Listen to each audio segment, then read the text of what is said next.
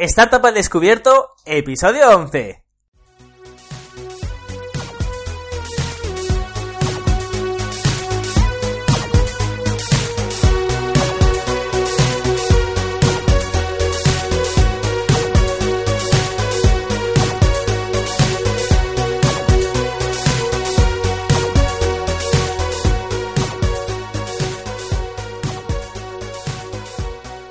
Hola a todos y todas, bienvenidas y bienvenidos a Startup El Descubierto, el podcast donde Pedro Sánchez y yo, Luis Peris, hablamos sobre lo duro, pero divertido que puede ser emprender. Ya lo sabéis, todos los miércoles a las 8 de la mañana tenéis un nuevo episodio. En esta ocasión la verdad es que estoy súper, súper contento, porque no va a ser un episodio eh, quizá, no es que sean aburridos, pero quizá son más técnicos. En esta ocasión va a ser algo más diferente, más, entretenido. Vamos a hablar de la familia y de la gente tóxica. Lógicamente la familia en el entorno emprendedor, de cómo se toman que vas a emprender, que dejas un trabajo para, eh, para montártelo por tu cuenta, etcétera. Y para ello, como no, eh, aunque en este podcast lo, eh, lo presento yo en el 11, ya sabéis que los impares los presento yo y los pares Pedro, pero tengo conmigo a Pedro. Muy buenos días Pedro, ¿cómo te encuentras? Hola Luis, muy bien, me encuentro muy bien, con muchas ganas de, hablar de este tema. Yo creo que, que, aquí, aquí van a salir muchas de esas frustraciones ah, que sienten los emprendedores, todo aquello que tenemos dentro, o sea ah.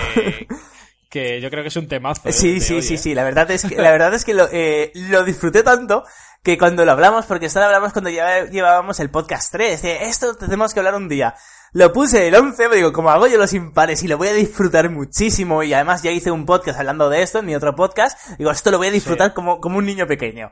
Entonces, ¿qué, eh, ¿qué tal la semana antes que nada? Antes de hablar de las novedades, ¿qué tal la semana? ¿Todo ha ido bien en general?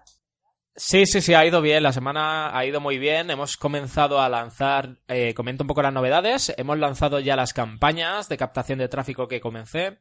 Eh, hace muy poco, esto, esta semana misma, eh, las hemos, hemos ido creando los anuncios, estamos optimizando poco a poco, probando un poco qué, anuncios pueden ser más efectivos con el público al que queremos alcanzar. Eh, sobre todo este mes nos vamos a centrar en Facebook Ads. De hecho, tenemos un, el vídeo corporativo de conversión óptima está rodando también en, YouTube Ads, que es la publicidad de YouTube. Estos anuncios que te parecen al principio antes de ver un vídeo. Sí, sí. Y, estamos probando un poco estos canales eh, para ver un poco cuál es el resultado, todo esto. Sobre todo ese vídeo lo que buscamos es un poco de branding, de dar a conocer el, eh, la empresa, ¿no? Hmm. Y, y, de hecho ya hice una prueba hace unos meses y, vinieron algunas visitas interesadas en el, en el servicio y todo esto y eso, eso puede estar bien, ¿sabes? ¿Qué pasa? Que, que, estas fuentes de tráfico que son más recientes, por ejemplo YouTube Ads, eh, la gente tiene un poco de miedo a probarlas porque no sabe si realmente les va a, ser, va a ser efectivas y todo esto, ¿no? Pero yo quiero arriesgarme un poco y ver un poco, meter, un mojar los pies, ¿no? Y, ver un poco qué es lo que puede aportarme cada fuente de, tráfico, ¿sabes? Hmm. Y bueno, básicamente este mes vamos a hacer Facebook Ads. Eh, tenemos el, vídeo de YouTube Ads rodando y, tenemos que, crear la campaña de Google AdWords y luego ya a partir del siguiente mes vamos a comenzar a probar Twitter Ads. Vale. ¿Sabes? Te tengo una pregunta. Eh, es una pregunta un poco maliciosa, pero así la gente creo que quizá le puede interesar. Eh, seguro que luego me, me, vas a devolver la pregunta maliciosa. en el caso de YouTube Ads es más para tema de branding que para, que para captar, ¿no?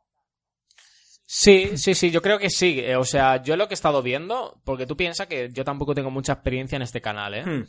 ¿eh? yo por lo que he estado viendo es más para branding, aunque también eh, puedes generar una, una, conversión. Por ejemplo, he visto vídeos, anuncios en vídeo de que te sale una persona diciéndote que te puedes apuntar, apuntar a un curso gratuito y te dice la URL para ir a, para ir a apuntarte, te hace una llamada a la acción, ¿no? Hmm.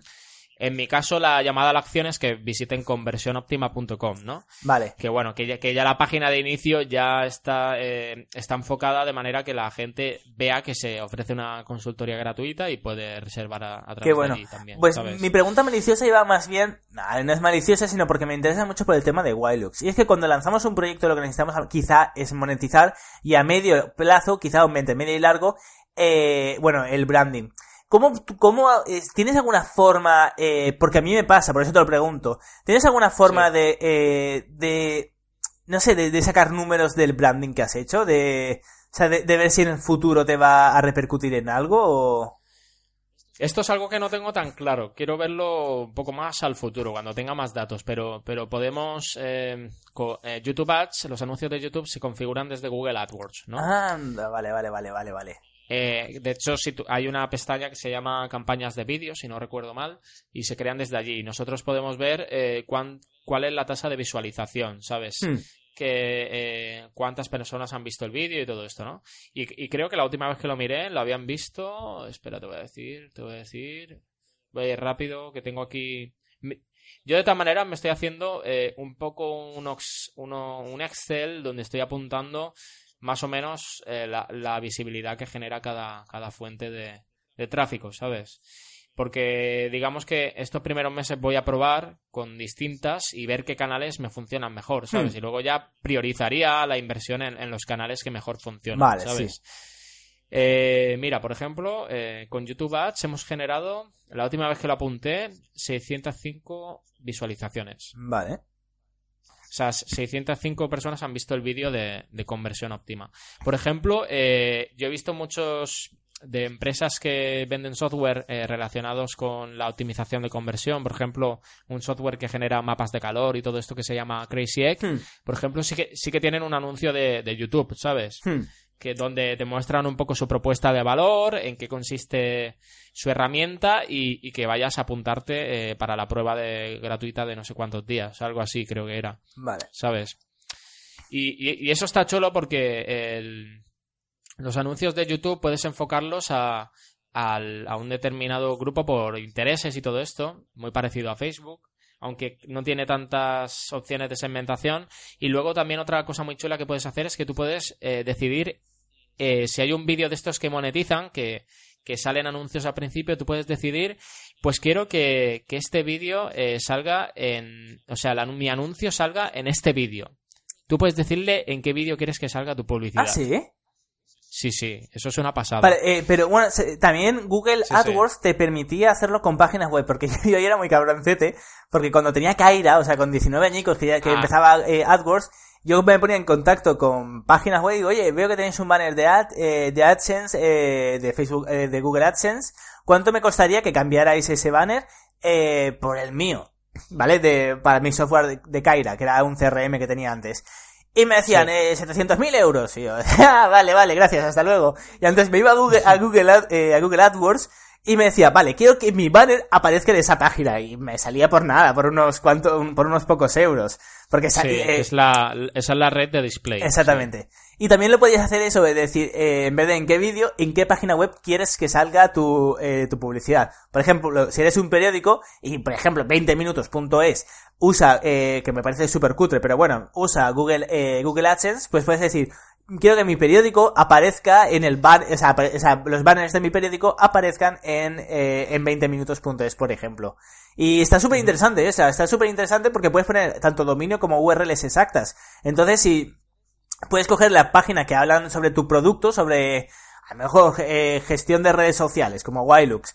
Y, que, y lo he pensado, digo, vale, pues eh, es que pagas a lo mejor un euro po- eh, por URL al, al mes. Súper barato. La visuali- las visualizaciones de YouTube, por ejemplo, si tú lo pones en un... O sea, cuando... Por cada reproducción, eh, creo que estamos... Tengo que mirarlo. Creo que estamos pagando entre 0,02 y 0,05 euros por visualización, ¿sabes? Hmm. Con 2 céntimos, 5 céntimos tienes una visualización.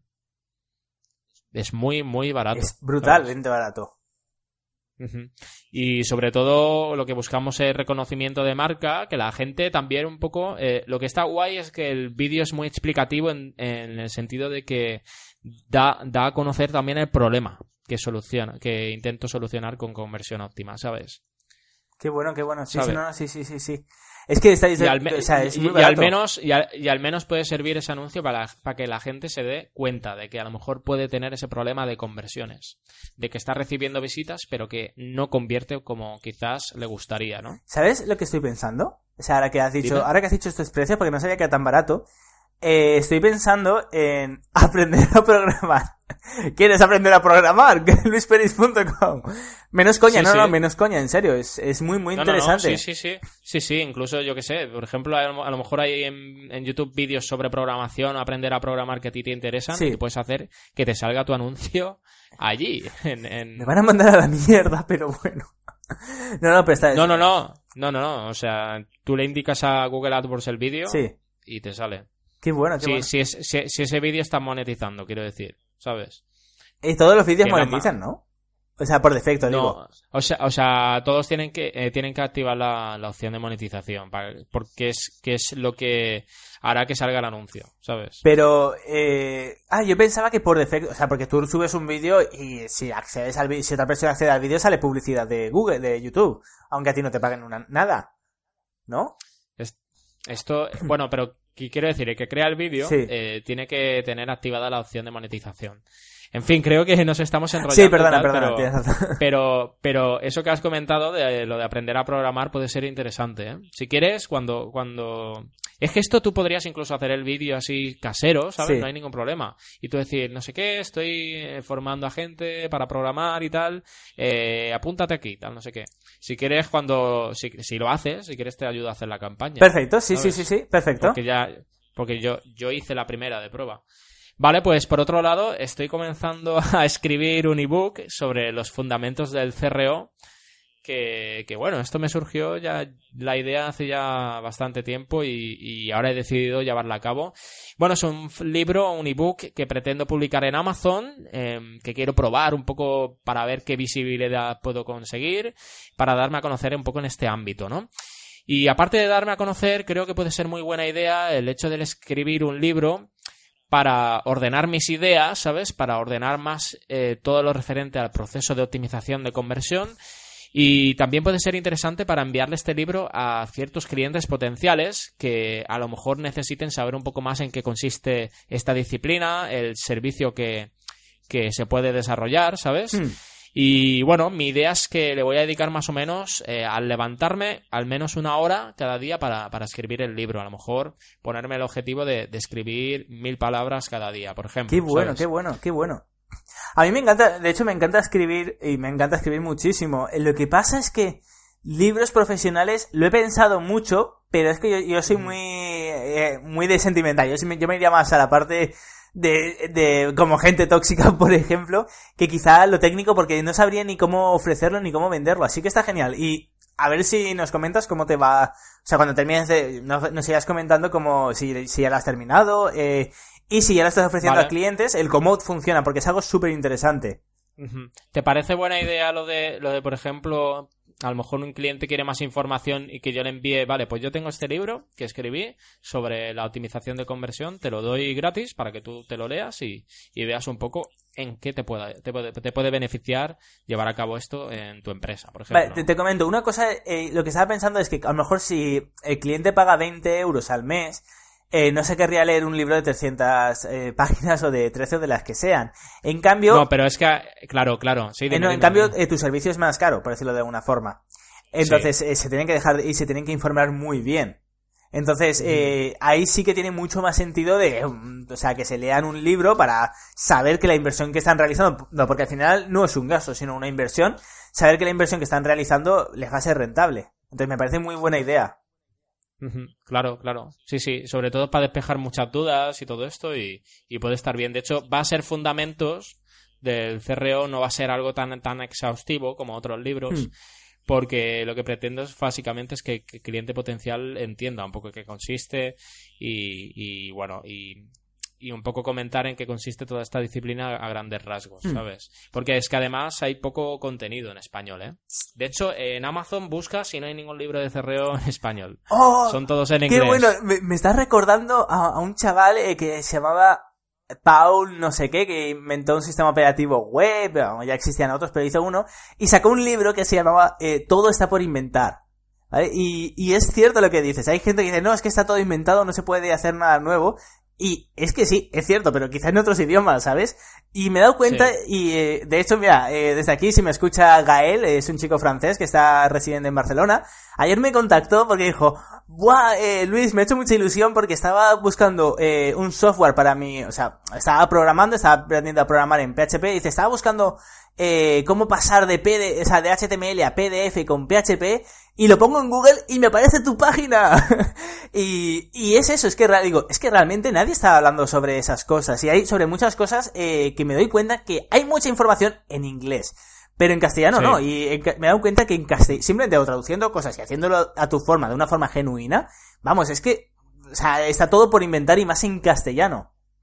Claro, claro. No, sí. Yo, por ejemplo, tengo, de hecho, si buscas el término por inglés, te- bueno, son todos los libros en inglés y, y yo tengo cuatro de ellos. Joder. Dos de ellos bastante vendidos. Uno que se llama You Should Test That de Chris Goward y otro que se llama eh, Landing Page Optimization de Tim Ash.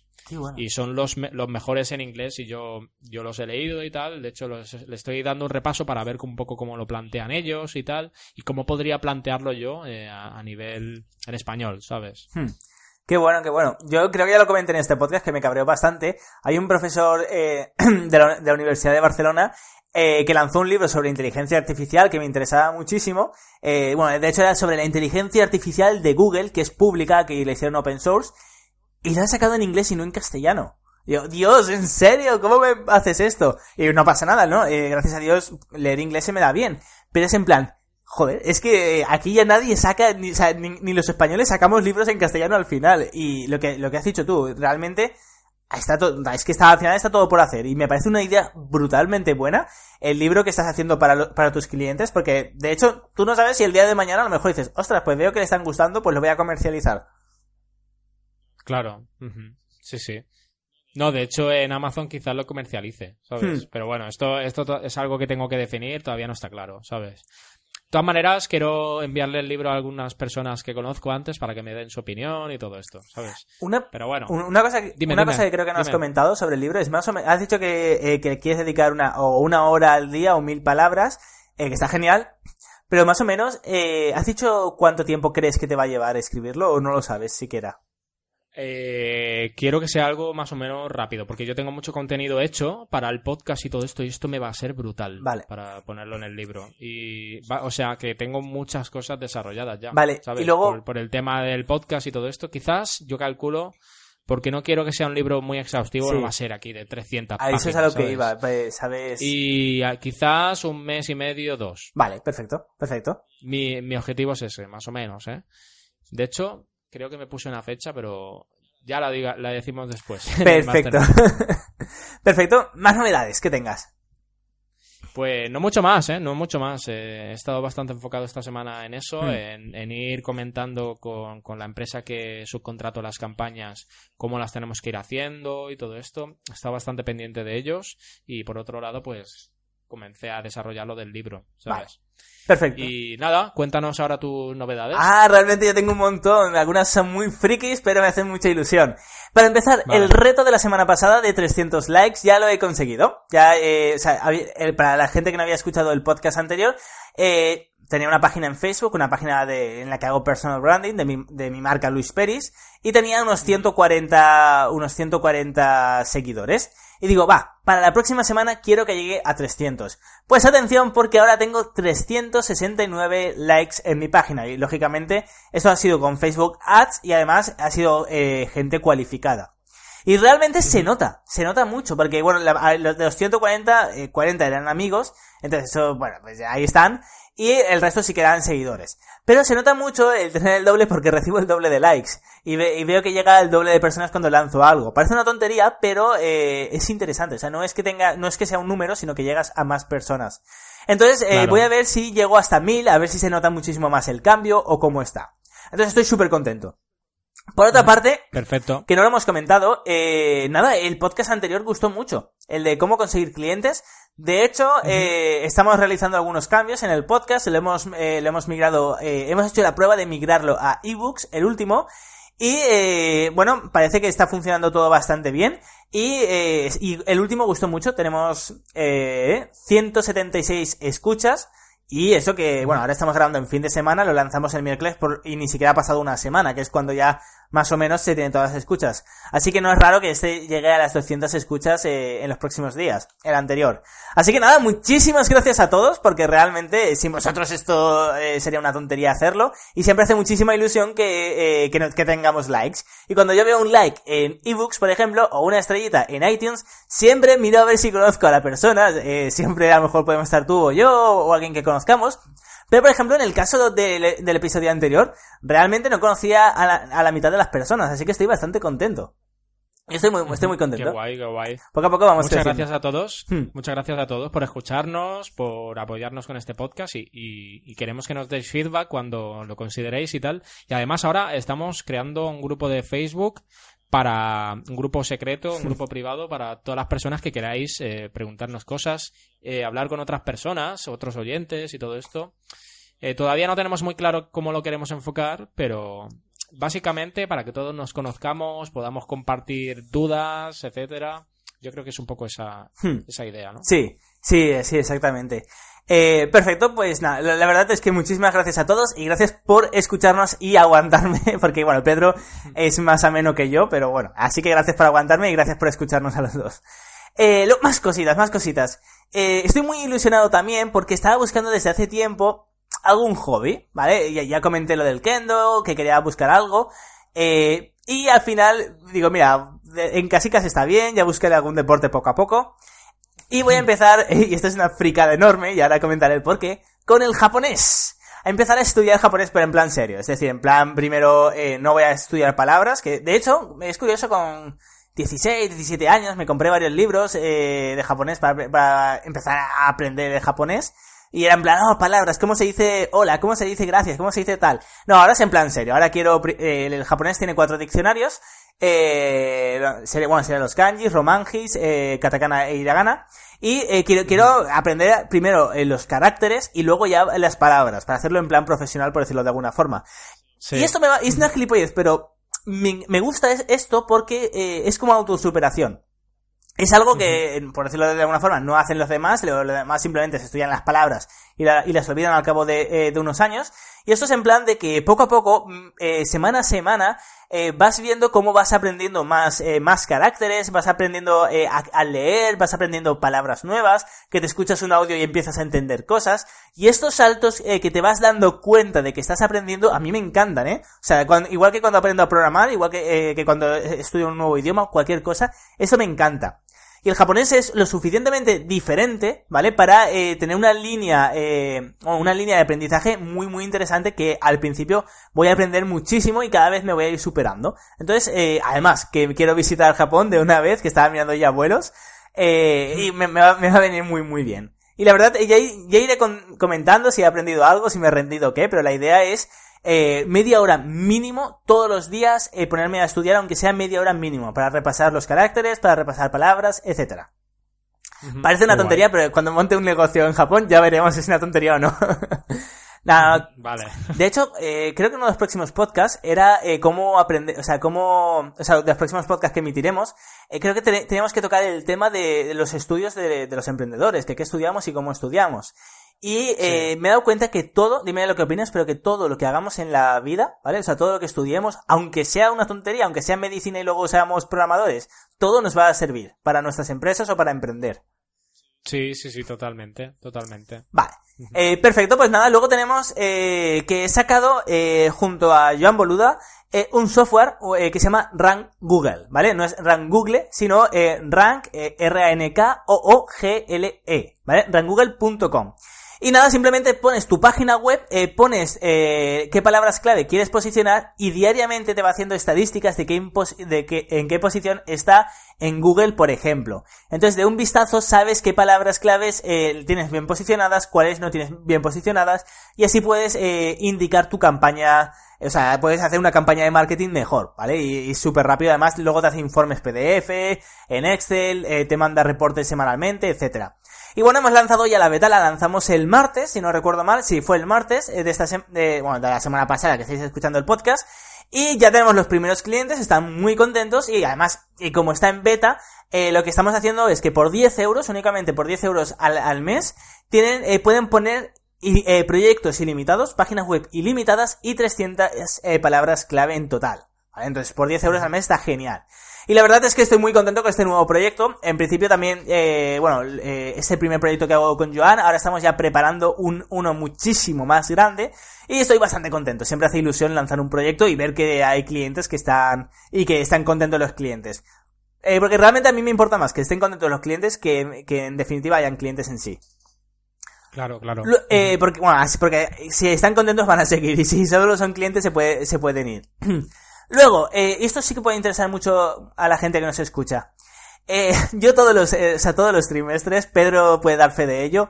O sea, cuando se termina un trimestre, ya sabemos que los autónomos vamos por trimestres, de enero a marzo, de abril a junio, etcétera. Cuando se termina un trimestre, tenemos que coger todas las facturas emitidas y toda, y todos los gastos y pasarlo a la gestoría.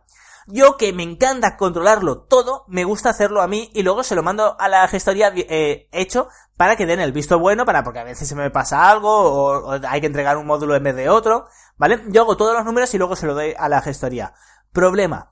Dios mío, perdía mucho tiempo, me estresaba, porque además eh, de gastos tengo miles y de facturas emitidas, aunque sean de, eh, de pocos euros de que me van comprando, tengo un montón, aunque sean de pocos euros. Entonces, organizar eso era horrible. Entonces dije, esto es imposible, necesito un programa profesional y además online eh, que me haga esto. Entonces probé Conta Simple y parecía de los años 80. Por esto, por si alguien, eh, lo comento por si alguien lo está, eh, está buscando uno. Y Conta Simple parecía de los años 80. Y luego eh, probé Factura Directa, que además me lo recomendó un amigo, y probé facturadirecta.com, creo que era la web. Increíble, o sea, es increíble, te da 10.000 facilidades, eh, es todo súper sencillo, te, eh, te saca los balances automáticamente, eh, cuánto dinero tienes que pagar de IVA eh, al Estado eh, te lo dice automáticamente, hay estadísticas de mil formas, pero además sencilla, todo muy lean, a mí me encantó, vamos, me encantó, así que me he quedado con facturadirecta.com, ¿vale? Esto por si alguien eh, está buscando algún programita, eh, mirarlos gratis, nos van a cobrar por mirarlos. No hace falta ni poner tarjeta de crédito ni nada eh, al principio. Así que yo recomi- nunca recomiendo nada, eh, o sea, ninguna marca, por decirlo de alguna forma, pero en este caso sí que lo recomiendo eh, que lo miréis por si lo necesitáis. Luego, y esto también es un poco freak, pero yo tengo un problema, Pedro. Y tú sabes que yo tengo una página web, la gente me, eh, bueno, recibo cien- cientos de visitas, la gente me conoce eh, por mi, o sea, por la foto que sale en mis redes sociales y en mi página web, porque al fin y al cabo hago personal branding. Hilux es una empresa, pero yo hago personal branding con mis alumnos o con los cursos de formación, etcétera. Y Sí. tenía un problema, y es que las fotos que tenían eran muy poco profesionales. Era, de hecho, la- la- una- tengo dos fotos eh, que reinan, por decirlo de, de una forma. Uno es, y se ve, para empezar, que se ve borrosa, y era en un congreso eh, que di una ponencia en el campus de Google en Madrid, ¿vale? O sea, queda muy chulo y todo eso, ahí con el proyecto de fondo, yo con el micrófono y todo eso, pero se veía borrosa y no se veía profesional. Y la otra foto que tengo es yo en un bar. O sea, no se ve, no estoy de caña, sino que es un poquito plan profesional, pero se ve gente de- eh, detrás. Y aunque es en el exterior, no quedaba profesional y, y casi de- tenía la cara de asustado. Entonces, eh, esto era algo que me estaba matando. De hecho, justamente en, la, en la plataforma donde doy cursos eh, online, eh, eh, donde están mis cursos, el director de dicha plataforma me dijo, oye, hace falta que me des una foto para ponerla en la web y esta no me sirve. Y digo, es que tienes razón, ¿vale? Digo, vamos a profesionalizar esto, ya que al principio, yo sí, al principio he empezado con lo que hay, ¿vale? Es decir, eh, no me conoce ni Cristo, pues pongo una foto mía que dé confianza y, poco a poco eh, ya iremos cambiando. Pero bueno, ahora que ya, me estoy consolidando, que ya tengo cientos de seguidores, que están apuntados en mi newsletter, eh, que bueno, pues que, tengo los podcasts y que al fin y al cabo me- eh, todas las semanas me escuchan cientos, cientos de personas varias veces a la semana, eh, pues digo, vale, pues ahora hay que hacerlo ya profesional. Entonces, este miércoles, bueno, estuve, de eso ya llevaba seis meses buscando un fotógrafo, por decirlo de alguna forma, que fuera profesional, y este miércoles encontré a uno que, o sea, que, que me parece ultra profesional, tiene un estudio de fotografía, así que eh, miraré a ver si podemos trabajar juntos, y tiene alguna idea que no sea la típica de un informático cogiendo un teclado, sino que sea algo más actual. Así que estoy súper contento porque es muy posible que tenga eh, nuevas fotos profesionales para la página web, que eso siempre es importante porque das confianza al fin y al cabo. Y- Qué guay. Sí, sí, la verdad es que es... Yo, ta- yo- yo también es algo que tengo pendiente, pero quizás un poco más adelante. Sí, pero tú tienes la suerte... Bueno, que creo... No sé si pones en conversión óptima hay alguna foto tuya. Sí, hay una foto que se me ve en un meetup ahí dando formación. Sí. Eh, tú quizá tienes la suerte de que conversión óptima no lo usas tanto como marca personal. Pero claro, yo al tener mi nombre, Luis Peris, ahí, es en plan, Dios mío, es horrible esto. Y como ya llevo meses, como ya yo ya emito ocho podcasts a, la semana, eh, que recibo muchísimas visitas, necesito eh, Ah, es horrible. Lo necesitaba desde ya hace meses, pero claro, no encontraba a nadie. Y le decía, a ver, ¿cómo me harían las fotos? Y dice, oh, pues te, te rodeo con cables. Y digo, a, tomar por culo. O sea, o sea, yo no quiero cables. Eh, o sea, no, no, no quiero que me, que salir como la, eh, como un informático de los años 60, por decirlo de alguna forma. Entonces, eh, buscaba algo que, o sea, buscaba un estilo, por decirlo de alguna forma, porque sea profesional, porque es que eso vende. Es una tontería, pero si me aumenta aunque sea un 1% las ventas, pues es que ya, ya está más que pagado y ya es algo más profesional.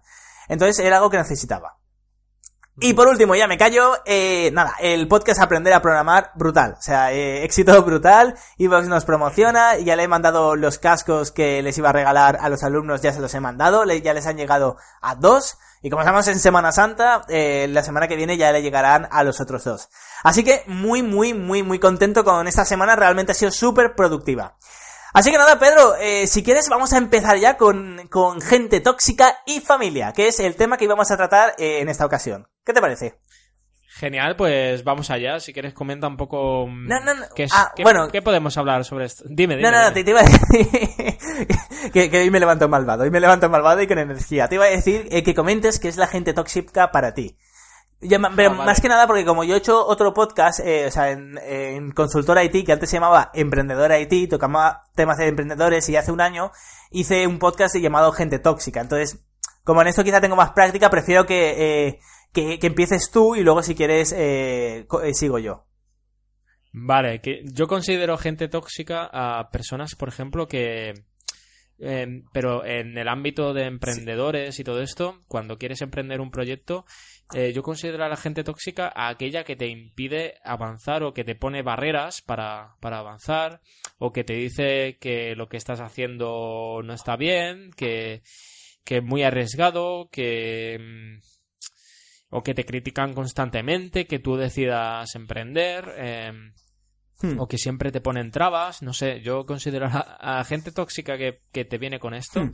o que, o que búscate, o que vea a buscar un trabajo antes que, emprender un proyecto, yo considero personas que te digan esto, que transmitan esto, yo considero que es gente tóxica, así a, grandes rasgos. Vale, eh, has dicho algo muy interesante, has dicho en el ámbito emprendedor. Y fíjate que eso es algo que hemos comentado muchísimo, que no existe, o sea, existe el ámbito emprendedor, pero lo personal, lo que te pasa en casa, lo que te pase con la pareja, lo que te pase con los amigos, con la familia, es algo que te afecta también en la empresa. Y esto es algo eh, súper super interesante. Y además, eh, alguien que, que, va por la calle que no te conoce de nada, no te dice, espera, eres emprendedor, alto ahí, no emprendas, búscate un trabajo. Lo, lo que jode, por decirlo de alguna forma, es que te lo dice gente que quieres, o sea, gente que aprecia y te dicen estas cosas.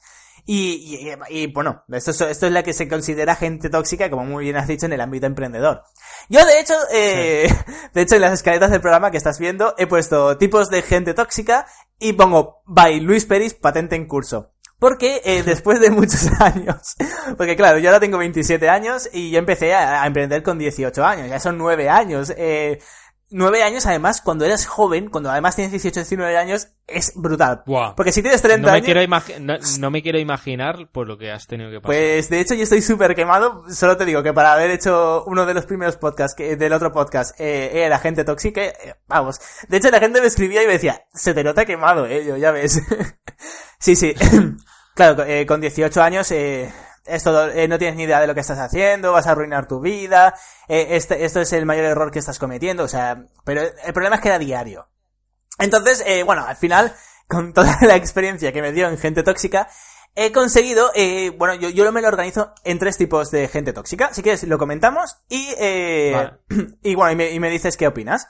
Los tres tipos son negativos, envidiosos y chupópteros, ¿vale? Eh, voy a explicar cada uno de ellos. Los negativos son, eh, por decirlo de alguna forma, la gente que te quiere, pero que es muy negativa y no quiere que te hagas daño. Es en plan, puf, puf, puf, eh, no, no, el país está muy bien, no emprendas. O sea, el, país está muy mal, no emprendas, que es imposible emprender ahora, te va a ir todo mal. Pero no lo dicen por envidia, no lo dicen eh, por hacerte daño, sino porque realmente piensan que te va a ir mal. Eh, Y luego, eh, también está la, ahí entro, ahí meto también la familia, que es en plan, no, no, no, que no quiero que te hagas daño, es que te va a salir mal, te vas a hacer daño, eh, eh, y has perdido el trabajo, has dejado el trabajo para nada, además tienes un trabajo que te pagan bien, tienes ahorros y quieres dejar el trabajo y gastarte los ahorros, esto es una locura y, y ¿qué vas a hacer? ¿Tienes un hijo? Cualquier cosa. Entonces, el primer grupo de gente tóxica son los negativos, que en vez de darte, te quitan, que te están todo el rato ahí diciendo, no lo hagas, no lo hagas, que te, quieren, quieren lo mejor para ti, pero piensan que o no eres capaz, o que esto es un problema, o piensan que por las circunstancias de la vida es muy peligroso hacerlo. Y esto es un grupo de gente tóxica que no les considero mala persona, simplemente que han tenido miedo en su vida, que ellos no lo han hecho, y que piensan que, que te va a ir mal y no quieren que te hagas daño. Eh, este es un grupo, ¿vale? Luego tenemos... Eh, bueno, ¿quieres comentar algo? Antes que nada, ¿quieres comentar algo de este grupo? Yo, yo creo que el primero es el más común. Sí. Para, al, menos para mí es el más ah, común. No, no, no, no. ah, qué, qué fuerte. Me acabo de dar cuenta de algo. Tú realmente, o sea, no llevas cinco años emprendiendo, ¿no? No. Claro. Entonces, eh, al principio, este es el más común. Eso es, eh, vale. es al principio. Pero luego ya verás que el más común, eh, porque claro, cuando ya llevas cinco años, la gente te conoce, ves que te, bueno, ves, que te está funcionando, entonces ya deja de ser negativa. ¿Vale? La gente que era negativa deja de ser negativa. Y pasamos al tercer grupo, que ahora lo veremos, que es el más común. Cuando, cuando ya llevas muchos años y, te va funcionando las cosas, el tercer grupo es el más común. ¿Vale? pues ya te contaré. Bueno, yo no, llevo, no llevo ni un año emprendiendo, o sea que... Vale. Imagínate, ¿sabes? Yo esto lo tengo súper reciente. Sí, sí, eh, pues claro, yo además siendo joven lo pasé muy mal, eh, muy, muy, muy, muy mal. Digo, dejadme que me meta una leche, coño.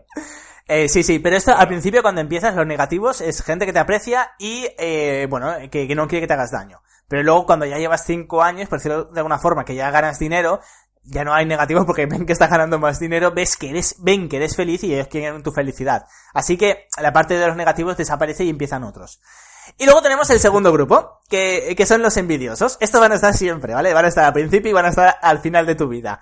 Los envidiosos es gente que, que, eh, que te critica, hace críticas negativas simplemente porque piensan eh, que tú puedes conseguir lo que ellos no pueden conseguir o porque te envidian. Esto hay en toda la vida, no hace falta emprender para tener gente así. Lo que pasa es que cuando emprendemos somos muy susceptibles de todo lo que nos dicen. Entonces si alguien dice, ah, esto es horrible, es que te vas a meter una leche, es que no sé qué, no sé cuántos, y piensan que lo vas a conseguir, pero hacen para hacerte daño, o te dicen, no, es que tú no puedes hacer esto porque tú te crees, una frase que me decían, eh, eh, tú te crees Bill Gates y no es así, es que no... hay, hay envidiosos ahí en todas partes, ¿no? Entonces, esto es lo que vas a tener al principio y vas a tener al final. No sé si en tu caso has tenido envidiosos o es muy pronto. Pues, pues no, la verdad es que no, de momento no, creo que no. Pues eh, eh, esto... Eh... He, tenido, he tenido la suerte que me he encontrado más gente positiva. Hmm. De que... también es que yo intento evitarla, a la gente envidiosa, ¿sabes? Cuando ya veo un poco en qué plan va una persona, uh, digo, yo me alejo, ¿sabes? Por ejemplo, eh, no sé, por ejemplo, conocerte a ti, mm, por ejemplo, te conozco a ti, te conocí a ti y digo, joder, qué chico tan positivo, ¿sabes? Eh, también he conocido a Lázaro, que, lo hemos saludado alguna vez por aquí en el podcast, que es alumno tuyo, hmm. y, quedé con él y, en persona y tal, y también es una persona muy positiva y, se puede hablar de todo esto y, ¿sabes? y, y, tiene una personalidad bastante positiva respecto a emprender. Hmm. También, ayer, por ejemplo, mira, también le enviamos un saludo a Fran Castillo, que es otro oyente, que, ayer quedé con él eh, por mi pueblo. El Egarense. Y, y, fuimos, y fuimos a tomar algo. Es el Egarense, ¿no? ¿El de Tarraza? Sí, sí, ah, sí, sí, exacto, exacto. Vale. Exacto. Y, y nada, y por ejemplo, con, este chico también una, conversación muy positiva respecto al tema de, emprender y todo esto. Y digamos que yo me estoy tratando de rodear de este tipo de personas y te aportan muchísimo, ¿sabes? Te aportan muchísimo porque estamos en el mismo camino, ¿sabes? Y, y, y mola, e, e, eso, e, eso te da fuerza, hmm. ¿sabes? ¿Sabes lo que pasa? Eh, y esto parece que es una tontería, pero recuerdo que cuando terminamos el podcast anterior, o sea, la semana pasada, que me tuve que ir corriendo, comenté algo y dije, y te dije, recuerdo que te dije, emprender teniendo 18 años es una locura. O sea, es muy duro, es, es durísimo. Es que la gente no se lo puede ni imaginar con 18 años y, agua, y no es emprender y luego te sales y te coges un trabajo, sino y seguir durante años es que es durísimo, es muy muy duro y la gente no se lo imagina. Y justamente eh, una de las razones por las cuales es tan duro es que con todos los respetos, te hace falta dos hostias. Si eso es así, eh, vas a cometer errores, pero en tu vida personal vas a cometer errores. Y te pueden afectar en tu vida profesional. Entonces, eh, no sabes ni siquiera lo que es la gente tóxica. Por lo tanto, te puedes acercar a envidiosos sin darte cuenta. Eh, claro, esto con 27 años dices, mira, tío, 25, dice, lárgate por ahí y déjame en paz. Pero con 18 eres aún muy crío y es lo que me pasaba a mí y, claro, cometía muchos errores, pero que cometemos las personas sin, sin emprender siquiera. errores que cometemos en la vida en general. Entonces, Sí. Eh, yo, yo, yo, creo que más o menos, no, sé lo que opinas tú, pero yo creo que más o menos he escogido una edad más o menos correcta para comenzar a emprender. Con, con 24 años más o menos ya he vivido algunas cosas, ya he trabajado un poco para otras personas y quizás ya, ya estoy en un nivel un poco de madurez ya más o menos... Eh, más o menos buena para comenzar con esto, ¿no? ¿Sabes? Que, que, soy un poco más consciente de las cosas, ¿no? Quizás. Eh, te digo, eh, mira, me estaba. Eh, bueno, dentro de poco me, me entrevistarán en una especie de televisión, por ahora no voy a decir nada. Y estaba. Eh, ya, ya lo diré, ya lo diré cuando salga. Y eh, estaba pensando, digo, porque claro, va, sobre el tema emprendedor, de cómo emprendí a emprender. Y digo, ostras, si me preguntan por qué emprendí, o sea, por qué decidí emprender y, y tan joven. Digo, es que la respuesta correcta, la respuesta para mí es porque no tenía otra opción. O sea, no del trabajo, porque vamos, me podía trabajar prácticamente y con 18, 19 años me ofrecían eh, trabajo en redes sociales, o sea, en redes sociales eh, que eran nicho, pero eran potentes, y a mí también me han ofrecido trabajo incluso en PayPal. Entonces, pero es que no tenía opción, ¿sabes? Es decir, es que era lo que amaba y lo que me gustaba y lo que se, lo que sabía hacer. Es, ¿por qué lo haces? Porque sé hacerlo. Entonces, eh, yo no tuve opción. Es que me ofrecieron un trabajo y es que me suicido antes de coger ese trabajo. No porque no me guste el trabajo en sí, sino porque lo que me pide, lo que me pide mi corazón, mi mente, mi cerebro, es seguir aprendiendo y la mejor forma de seguir aprendiendo es emprendiendo. Para mí, o sea, yo no tenía otra opción. Entonces, a lo que me dices de si creo que cogiste la edad correcta, creo que la, es la edad perfecta para emprender. Pero también entiendo, eh, por lo menos lo que me pasó a mí, quizás que sea prepotente, no lo sé, pero lo que me pasó a mí es que yo no tenía opción de no emprender, porque es que, o sea, lo intentaba y de hecho, de hecho ya, eh, cuando pasaron unos años dije, mira, yo me planto aquí, me voy a una empresa, tal, eh, y tardé dos meses en dejar Altran, que me trataban súper bien, cobraba dos, eh, 2.000 euros netos, y además a partir del segundo año tenía dos meses de vacaciones, una remunerada y otra no, pero me las podía coger, y, y es en plan, es que lo que me pide mi mente es seguir aprendiendo, seguir eh, creando proyectos, porque es lo que me hace feliz. Entonces, eh, la edad es a la que te venga.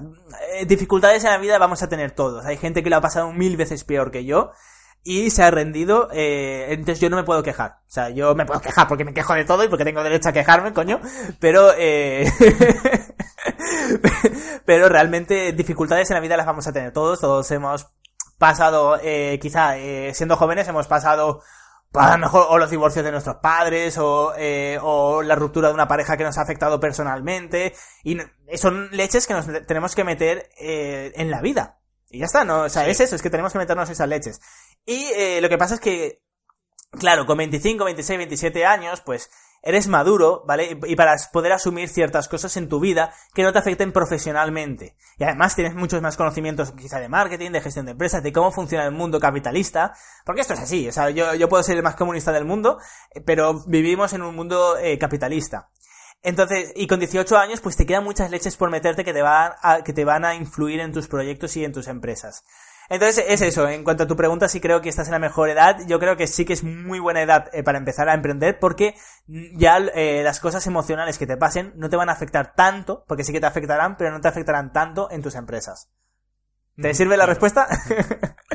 sí, sí, me sirve la respuesta. Además, yo creo que también no tengo muchas más opciones aparte de, de emprender porque también es que algo que me gusta a mí es llevar mis ideas a cabo, eh, tomar a mí las decisiones y, y, a mí lo, cuando experimenté el trabajar por cuenta ajena, me daba mucho miedo que una persona pudiera decidir por mí, ¿sabes? Sí. Si, si un día ya acabaría de trabajar y ya me quedaría sin sueldo o, o que o estar en un sitio donde creo que las decisiones no son las correctas o, o que no me gusta cómo se tratan a los clientes y todo esto, hmm. a mí eso me quemaba mucho y por eso decidí arrancar con esto. Perfecto. Genial, sí, e, es eso. Es que al final yo creo que el emprendedor realmente no, al final no tiene opción. Hay gente que dice, no, es por ganar... Yo creo que si una persona dice, es por ganar más dinero, al final dejará de emprender, porque no, no sabe dónde se mete ni lo duro que puede llegar a ser. Pero bueno, eh, vale, entonces tenemos el grupo negativo y tenemos los envidiosos. Y nos queda el tercero, mi preferido, que son los chupópteros. de hecho, no sé de dónde dice sale la palabra, creo que me la he inventado. creo que la he escuchado un amigo por ahí y por internet se dice. ¿Y qué son los chupópteros? Eh, pues son las personas que se quieren aprovechar de ti, ¿vale? Y por eso tú decías, eh, sí, negativos, no sé qué, no sé cuántos. Y yo digo, eh, los negativos quizás no están al principio de cuando emprendes, pero cuando ya has emprendido y quizás estás teniendo éxito, que, se que te, la gente te conoce, o hablan de ti, eh, o tus proyectos funcionan y tienes dinero, la gente negativa, que, que suelen ser los amigos y las familias, eh, te, o sea, te aceptan y te apoyan, y eh, ya directamente no coges gente negativa. Si te viene alguien diciendo, oh, eres una mierda o tu proyecto va fatal, es en plan, oye, mira, oye, mira, no quiero gente como tú en mi vida. Pero ¿qué pasa? Que ahí ya aparecen los chupópteros que te, que te hacen la ola, te dicen, Pedro, eres el mejor, eh, eh, nadie mejor que tú en toda España para, eh, para convertir, para convertir más en tus páginas web, conversión óptima es lo mejor, no sé qué, eh, quiero hacer un Skype contigo, quiero montarme algo contigo, pero quiero que lo hagas todo tú y yo me lleve el 50% del dinero. Esto es así, y esto ya verás, como dentro de unos años no tendrás gente negativa, toda tu familia te apoyará, confiará en ti, los amigos igual, en cambio, te empezarán a aparecer los chupópteros que quieran montarse cosas contigo y, que se quieran acercar a ti y veas que lo que quieren es dinero. O sea, lo que quieren es parte de tu fama o parte, por decirlo de alguna forma, eh, o, parte de, tu éxito y, de, del dinero que tú sacas. Y esto es horrible. De hecho, es, eh, es en el paso en el que estoy yo y esto voy a estar durante toda mi vida. Eh, y tú también estarás, tranquilo que llegará, estaremos juntos en, esa parte con esta gente. Y cada vez que, que además tenemos podcast que nos vamos dando a conocer, eh, por ejemplo, tú además con los grupos, eh, que también eh, eres alguien público, por decirlo de alguna forma, y a mí que ya me han entrevistado en, en la televisión varias veces, eh, bueno, cada vez que nos vayamos a dar a conocer, y ahora estamos emprendiendo, empezando a emprender, y nos está empezando a salir las cosas bien, ¿no? Ya tenemos una, una edad en la que sabemos tirar hacia adelante. Pero imagínate dentro de 10 años, que seguiremos seguro, eh, que a lo mejor tendremos, eh, en vez de cientos, tendremos miles de seguidores, eh, vamos, o sea, más que miles, decenas de miles de seguidores seguramente, va a ser horrible, pero horrible eh, la gente cómo se va a intentar aprovechar de nosotros. Parece una tontería, parece que lo estoy diciendo de, coña, pero es que vas a recibir emails y de hecho a mí me pasaba, yo cuando empecé con Consultor IT, que al principio tenía eh, 8 escuchas, 8 personas, seguí eh, 20, 30, 40, llegó a, los 150 y ahí empecé a recibir, todos los días recibía emails, de, de hecho esto lo comenté en otro podcast, eh, recibía emails de gente que se quería montar eh, proyectos conmigo. Y me pedían, todos los días me pedían hacer Skypes. Coño, es que no, hay, no hay tantas horas en el día. Eh, entonces, eh, al principio hacía Skypes y era, oh Dios mío, eres un crack, eh, eres un crack programando, vamos a montar esta idea de negocio, no sé qué, no sé cuántos. Digo, vale, yo lo programo y tú qué haces. Yo he dado la idea de negocio, digo, tengo un, y yo, yo, les digo, yo les decía, bueno, yo tengo ahí un fichero de, de texto con 500 ideas de negocio mías. Y dice, ya, ya, pero yo te ayudo en lo que tú me digas. Digo, ya, pero es que tú no aportas nada al proyecto. Quieres llevarte el 50% eh, de lo que yo haga, pero en cambio no me, está, no me dices ni siquiera que puedas hacer algo, ya sea de marketing o de lo que sea. Dime qué aportas. Y bueno, esto es lo que yo considero chupópteros. por cierto, a partir de ahí es cuando eh, empecé a cobrar las consultorías por Skype y casualmente únicamente pagaban los que realmente estaban interesados. yo no digo nada, pero si la, y además empecé cobrando 35 euros. Si la gente no podía pagar 35 euros para montarse una empresa, eh, y ni siquiera podía aportar nada por algo era, ¿sabes? No, ya, ahí, ahí, se demuestra si realmente se toman las cosas en serio o no. Sí, sí, sí. O si se quieren aprovechar de ti o simplemente quieren eh, a una persona que les guíe un poco porque realmente están interesados en crear un proyecto, ¿sabes? Claro, pero fíjate que una cosa es, eh, y esto recibo también emails y yo les ayudo encantados. Eh, una cosa es de, mira, eh, a ver, eh, me quiero montar este proyecto, eh, estoy empezando a aprender a programar, me gustaría hacerlo. Tú lo, lo que me suelen decir es curioso, porque eh, aquí Lázaro le dio en el clavo que en el podcast que grabé con él, le dijo que yo que más que profesor de programación era coach, ¿vale? O sea, le hacía Y es verdad, porque mucha gente me pregunta no tanto el cómo se hace, sino a, lo mejor si, lo, si recomiendo que lo haga. Entonces digo, bueno, pues entonces ahí ves que, que, es legítimo, que no quiere que yo le haga todo el trabajo y que él se lleve todo el dinero.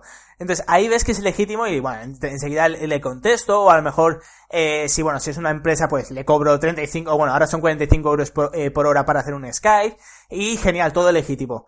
Pero eh, el problema son los chupapeteros que, que el email es eh, quiero, eh, me pareces genial, te, o sea, te hacen la ola, no son, o sea, no son envidiosos, por decirlo en el sentido de que te dicen eh, vas a fracasar, etcétera, sino que te hacen la ola y, eh, y te dicen, no, no, yo me quiero montar algo contigo al 50%, lo programas tú, que se te da genial, no sé qué, no sé cuántos, y ya lo vas moviendo y además yo lo muevo con mis amigos. Digo, ¿en serio? O sea, ¿quieres que, que, que me tire cinco meses programando un proyecto para que luego tú lo muevas con tus amigos, pero tenga que hacer yo además las campañas de marketing? Aquí no cuela, aquí no... Entonces, este es el tercer grupo de eh, chupópteros, que, o sea, que sería el de chupópteros. Entonces tendríamos negativos, envidiosos y chupópteros. Esto ya digo que es como yo los categorizo, ¿no? Que por eso me doy la de parente en curso, porque esto es algo que me he inventado yo. Seguro que existe psicológicamente, existen otras categorías. Pero nada, ¿tú qué opinas de estas categorías? ¿Crees que están bien categorizados? Eh, ¿Quieres hacer algún comentario sobre los chupópteros que me hacen tanta gracia? Sí, yo creo que sí, que, estos perfiles existen y tal. Y, es gracioso lo último porque eh, yo quizás que ya llevo más tiempo a lo mejor en el mundo de la música, sí que me he dado cuenta. Ahí ah, vale, vale, vale, es verdad. A, ver, eh, aunque no aunque no haya aprendido, emprendido antes una empresa y todo esto, con 15 años en el mundo de la música me he encontrado con estos tres perfiles en muchas ocasiones. Sí, yo creo que, son eh, que empiezas con los negativos, los envidiosos los vas a tener siempre. porque, porque imagínate que es, o sea, que tienes un grupo, imagínate que es que, es como que tienes una empresa, ¿no? Hmm. Pues lo mismo, casi lo mismo, ¿sabes? ¿Sabes lo que me acabo de dar cuenta? Ahora que has dicho esto, eh, de que los tres perfiles, es, ¿te acuerdas la frase que siempre se atribuye a Gandhi? La de primero, eh, primero te ignoran, o sea, cuando no eres conocido te ignoran, eh, luego te atacan, ¿vale? Que serían los negativos. Eh, luego, ¿cómo era? Primero te ignoran, luego te atacan y luego se, eh, se quieren juntar contigo y entonces es cuando ganas. Es lo que dice la frase. Y esto es un poco, ¿no? Primero los negativos, o primero te ignoran porque no eres nadie. Luego, luego cuando decides emprender, te atacan. Luego, y luego es cuando se juntan contigo. Creo que era algo así. Es un poquito esto. O sea, son los pasos que cualquier emprendedor se, se va a dar. Primero la gente negativa, luego los envidiosos y luego los chupópteros. Y, Pedro, quiero que piense lo siguiente. Tú y yo tenemos un amigo en común que tiene más de 20.000 seguidores. ¿Vale? Que tiene su podcast. Imagínate los chupópteros que le llegan a él al cabo del día. Porque yo lo sé, o sea, ya he hablado con él.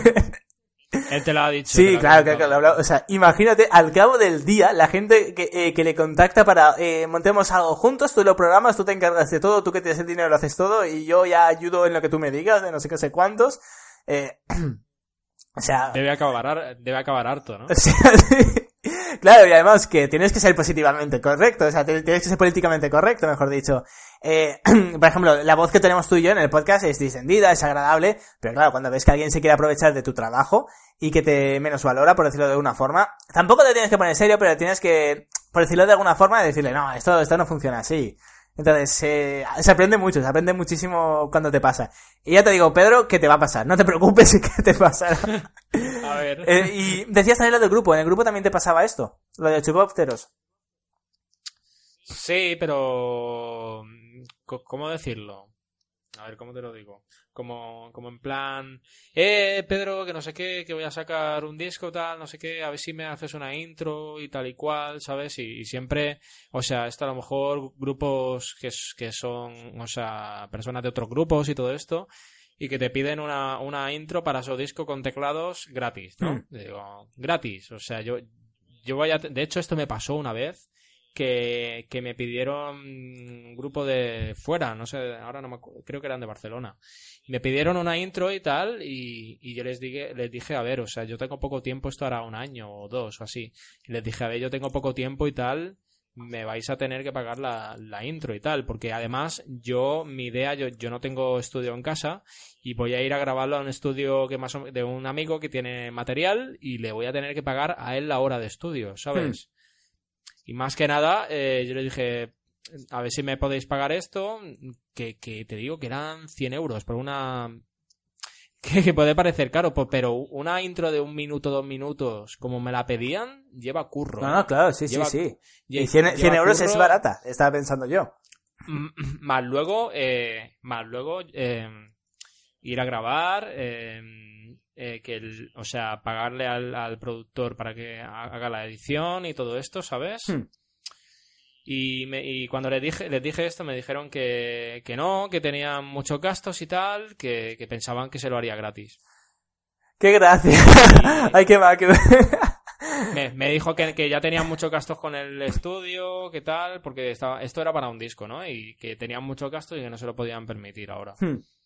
Digo, pues muy bien, o sea, pues no la hago. Hostia. Y de hecho, de hecho una, una, una intro que, que, que hice, que ahora está en uno de los podcasts más escuchados, creo, de- del mundo a nivel de marketing online y todo esto, Hmm. eh, que yo hice, yo compuse Ah. la intro, que es que bueno, de hecho es la Academia de Marketing Online, eh, Oscar, de Oscar Feito y tal. Pues él, él eh, desde el primer momento me dijo que, que- él quería que yo compusiera la intro, ¿sabes? De hecho, me explicó, yo soy oyente de ese podcast hace mucho tiempo y él me explicó qué era la- cuál era la idea y todo esto y por supuesto me dijo desde el primer momento que me pagaría por ello, ¿sabes? Mira, fíjate que, es, que eso es algo que... Mira, me lo voy a apuntar. las notas... eh, aquí estoy... Me he creado unas notas. Me voy a apuntar el hecho de pagar a la gente, porque cambia mucho. A ver... No, por- porque él me dijo que, que, que, que, o sea, cualquier trabajo que haga la gente, él considera que, Totalmente de acuerdo. se- O sea, sí, sí. Tiene, tiene que estar recompensado, ¿sabes? ¿No? Y, y, por ejemplo, eh, esto como es una intro que, que es algo que le va a dar, eh, es exclusivo. Además, esta intro que, que yo compuse para su podcast es exclusivo para su podcast. Nadie más tiene esa música, ¿sabes? Hmm. Eh, digamos que eh, digamos que con esa música está creando la marca de, de la Ah, Academia sí, sí, de sí. Es algo profesional.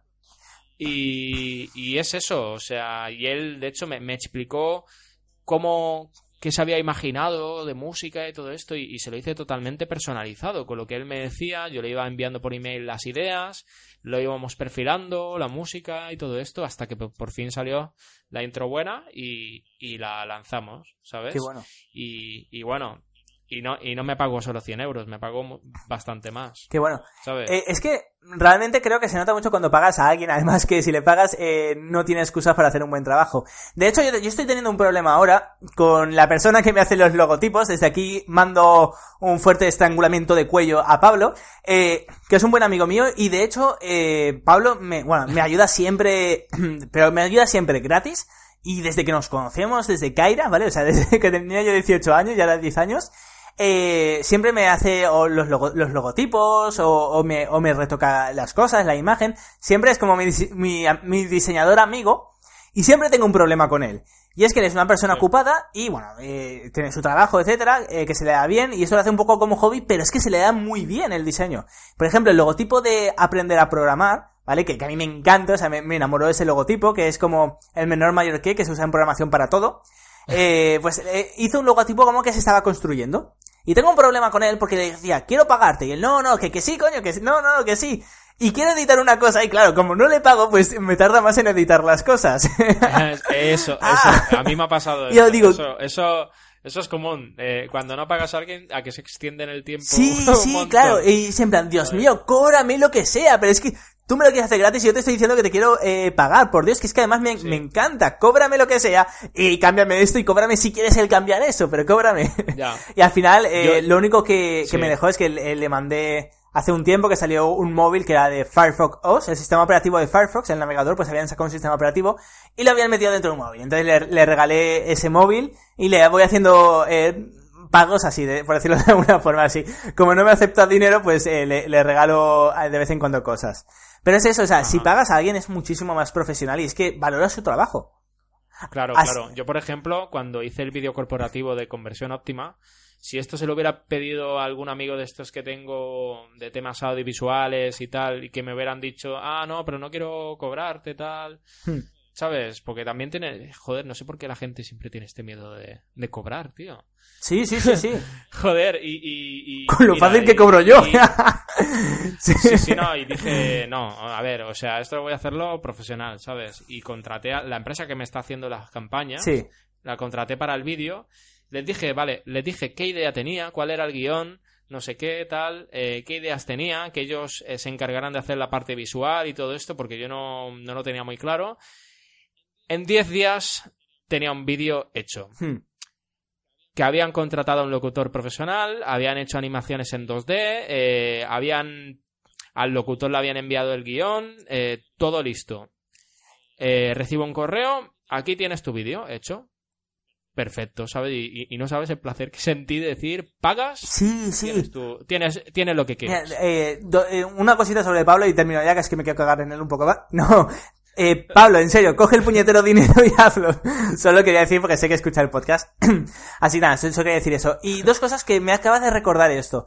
Eh, a mí me encantaba, hay unos chicos alemanes que hicieron una, una música que me enamora, ¿vale? Eh, y además hicieron la, bueno, la música era de una serie, pero eh, hicieron como la- eh, las voces. Y es que, que ah, todavía en inglés. Y, ah, era una, para mí es una obra de arte. Y eh, contacté con ellos y dije, oye, porque entonces estaba con, con una chica y dije, ah, y a la chica también le gustaba esa música. Y le dije, eh, contacté con ellos y le dije, oye, eh, que a mi pareja y a mí eh, nos gusta esta música y me gustaría regalarle como una, esta canción personalizada. ¿Cuánto? O sea, no le dije, oh, por favor, porque es que hay gente que dirá, oh, me lo hacéis gratis porque no sé qué, el amor de mi vida. ¿Qué va, qué va? Les dije, ¿cuánto cobra? Eh, ¿Esto lo hacéis personalizado? No hace falta ni que lo publiquéis ni nada. Me mandáis tal cual, eh, si queréis. Y decidme cuánto. Y me dijeron, por supuesto, eh, por supuesto, eh, así comemos nosotros, no, eh, si, o sea, si nos vienes que, que nos paga sin ningún problema, podemos hablar y sin ningún problema. Y es que, eh, luego primero te das cuenta de que no- las cosas no son tan caras como, como parecen, porque la gente piensa que te va a costar 10.000 euros, y luego, eh, pa- no, esto parece una tontería, pero dice, no, es que un vídeo profesional me va a costar no sé qué, y luego te sale menos de 1.000 euros. Y luego la gente dice, oh Dios mío, 1.000 euros. Y luego te dices, ya, pero es que gracias a eso voy a conseguir 10.000 euros. Y esto la gente Claro, no lo ve. yo- y Yo lo que hago siempre, yo por ejemplo, antes de, de comenzar las campañas de captación de tráfico, yo les les pedí un poco que me dieran referencias de precios. Claro, Antes claro, pregunto, claro. Para, pa- para saber valorar un poco mm, qué puedo hacer, qué no puedo hacer, qué me puedo permitir, qué no, ¿sabes? Hmm. Y, y eso, ¿sabes? Yo siempre pido el pre- eh, pido más o menos qué tarifas hay, qué rango de precios hay para hacerme una idea, para valorarlo y todo esto. Por supuesto. Y es como, por ejemplo, eh, que lo había dicho antes, que, que este miércoles voy, voy a entrevistarme, por decirlo de una forma, eh, con el que me va a hacer el book de fotos, por decirlo de alguna forma, para la web. que por cierto, yo, Sí. eh, ahora se está poniendo muy de moda, que me dijo Lázaro ya cinco veces, en la palabra copy, y también la escucho mucho, eh, para cuando se son los textos de una web. Mi pregunta Sí, es, copy, copyright. sí, mi pregunta es, ¿las fotos se consideran también copy? Mm, No. Vale. son fotos, son fotos. Eh, copy es el texto. No, pero digo las fotos que van en la web, con el texto, junto al texto. Vale, sí, forma parte de. O sea, di- digamos que si tú. Porque se, es una combinación. un Claro, poco. por eso es. Yo, yo, yo diría que, que es importante eh, la combinación entre copy y el resto de la web, ¿sabes? O sea, que vaya todo en concordancia, Hmm. ¿sabes? Que si tú, eh, si tú, por ejemplo, encima de una foto pones un texto y el texto no está transmitiendo lo que la imagen o algo así, Sí. pues a lo mejor no tiene concordancia, Pero- ¿sabes? Pero sí. Vale. Eh, en el aspecto que comentas, sí que tiene relación. No puedes llamar que, que una foto es copy. Vale, vale, vale. es que, es que no, lo sabía. Ahora, de, de hecho, es lo típico que, que escuchas una palabra y al cabo de una semana la, la dice todo el mundo. y la he escuchado yo un montón de veces, lo del copy. Y eh, sabía que era para texto, pero no sabía eh, si solo era el texto o si, por ejemplo, era un artículo de cómo metías la imagen, etcétera. Y al fin y al cabo, las imágenes no es para tener yo un álbum bonito en mi casa para cuando vengan las, las visitas, sino que es para la web, para, para venderme a mí, a mí mismo, mi marca. Entonces no sabía si esto entraba dentro del copy, pero me lo has aclarado ya. Perfecto. Pues como estábamos comentando, el tema de los precios, y vamos ya a cerrar esto, que estábamos hablando de gente tóxica y nos hemos ido aquí. Eh, eh, pero el tema de, de los precios es muy interesante porque yo había cogido varias personas y no me habían dado un, un resultado profesional en el sentido de, vale, ¿cómo lo vas a hacer? Y me dicen, bueno, yo te lo voy a hacer gratis, que eres mi amigo, no sé qué, o mi hermano, mi hermana que, que se le da muy bien la fotografía. Y digo, no, no, yo, yo quiero pagar, pero aparte, ¿cómo lo vas a hacer? No, bueno, es que como, como tengo prisa, lo haremos rápido en, eh, en el río Turia, bla, bla, bla. Y dices, hostia, es que esto no es profesional, ¿sabes? Te lo quieren hacer gratis, que no te importa pagar, pero no es profesional. En cambio, este miércoles no me voy a hacer las fotos, únicamente voy a negociar, aparte de que de ver precios y todo eso, voy a negociar, voy a explicarle mi caso, voy a explicarle eh, cómo quiero o qué necesito, y eh, él me va a preparar una campaña para, eh, bueno, para hacer las fotos justamente que estén en concordancia con mi proyecto, con el, si vendo formación o si vendo eh, emprendeduría o vendo programación, pues que estén en concordancia con esto y que, y que retransmitan la imagen que quiero. Y cuando pagas, se nota mucho eh, se nota mucho eh, la profesionalidad. Porque la otra persona se lo toma mucho más en serio y, y tiene más foco y, y eso, ¿sabes? Claro, Al es- final es eso, sí. La otra persona te lo hace gratis y claro, es que tampoco le puedes exigir. No, claro, Es- son claro. personas que, por cierto, dentro de gente, bueno, no serían gente tóxica, sino serían todo gente que te ayudan, que son pro, que, que- o sea, que, que- te dan en vez de quitarte, a diferencia de la gente tóxica. Pero, la- pero claro, cuando sale, cuando es algo gratis, no le puedes exigir. Y el tiempo lo harán en su tiempo libre. Entonces, no les puedes exigir nada. Entonces, yo quiero pagar para poderles exigir. Y a cambio de esto, yo estoy súper ilusionado. Ya veré, a lo mejor me, me- me llevo un chafón, ya lo diré la semana próxima. Sí. Pero el miércoles únicamente voy a ir eh, para, eh, para que, o sea, para retransmitirle, ya le he dicho por email, eh, dice que, que le gusta el proyecto, para retransmitirle lo que quiero que retransmita luego con las fotos, para luego la página web. Y ves, o sea, se nota mucho cuando pagas, que, o sea, que, que te toman en serio la profesionalidad, y luego con eso es que voy a ganar mucho más dinero. Entonces, Claro. De, de hecho, ahora me venía a la cabeza una frase que le escuché a a Alex Kay, que es una persona que sigo bastante. Eh, él, él en una ocasión dijo que, que antes, que se, antes de ser empresario o emprendedor hay que ser cliente. anda. En el sentido, en el sentido de que tú para poder saber vender algo, tú tienes que ser cliente de ese tipo de producto o, por ejemplo, eh, que tú seas cliente de muchas cosas te aporta a ti ideas de lo que hacen otras empresas para tú luego eh, venderlo como, como emprendedor, ¿sabes? O, o vender algo ya por, como emprendedor, ¿sabes? qué bueno, qué bueno. Pues me acaba... O sea que, que tú para vender algo tienes que comprar mucho también. Vale, pues me acabas de dar una idea. voy a hacerlo aquí todo en directo. Eh, voy a proponer, ya que, bueno, esto ya lo he hablado con Pablo en el sentido de que yo sé que él está súper ocupado y cosas simples me las puede hacer. Pero yo necesito mucho diseño.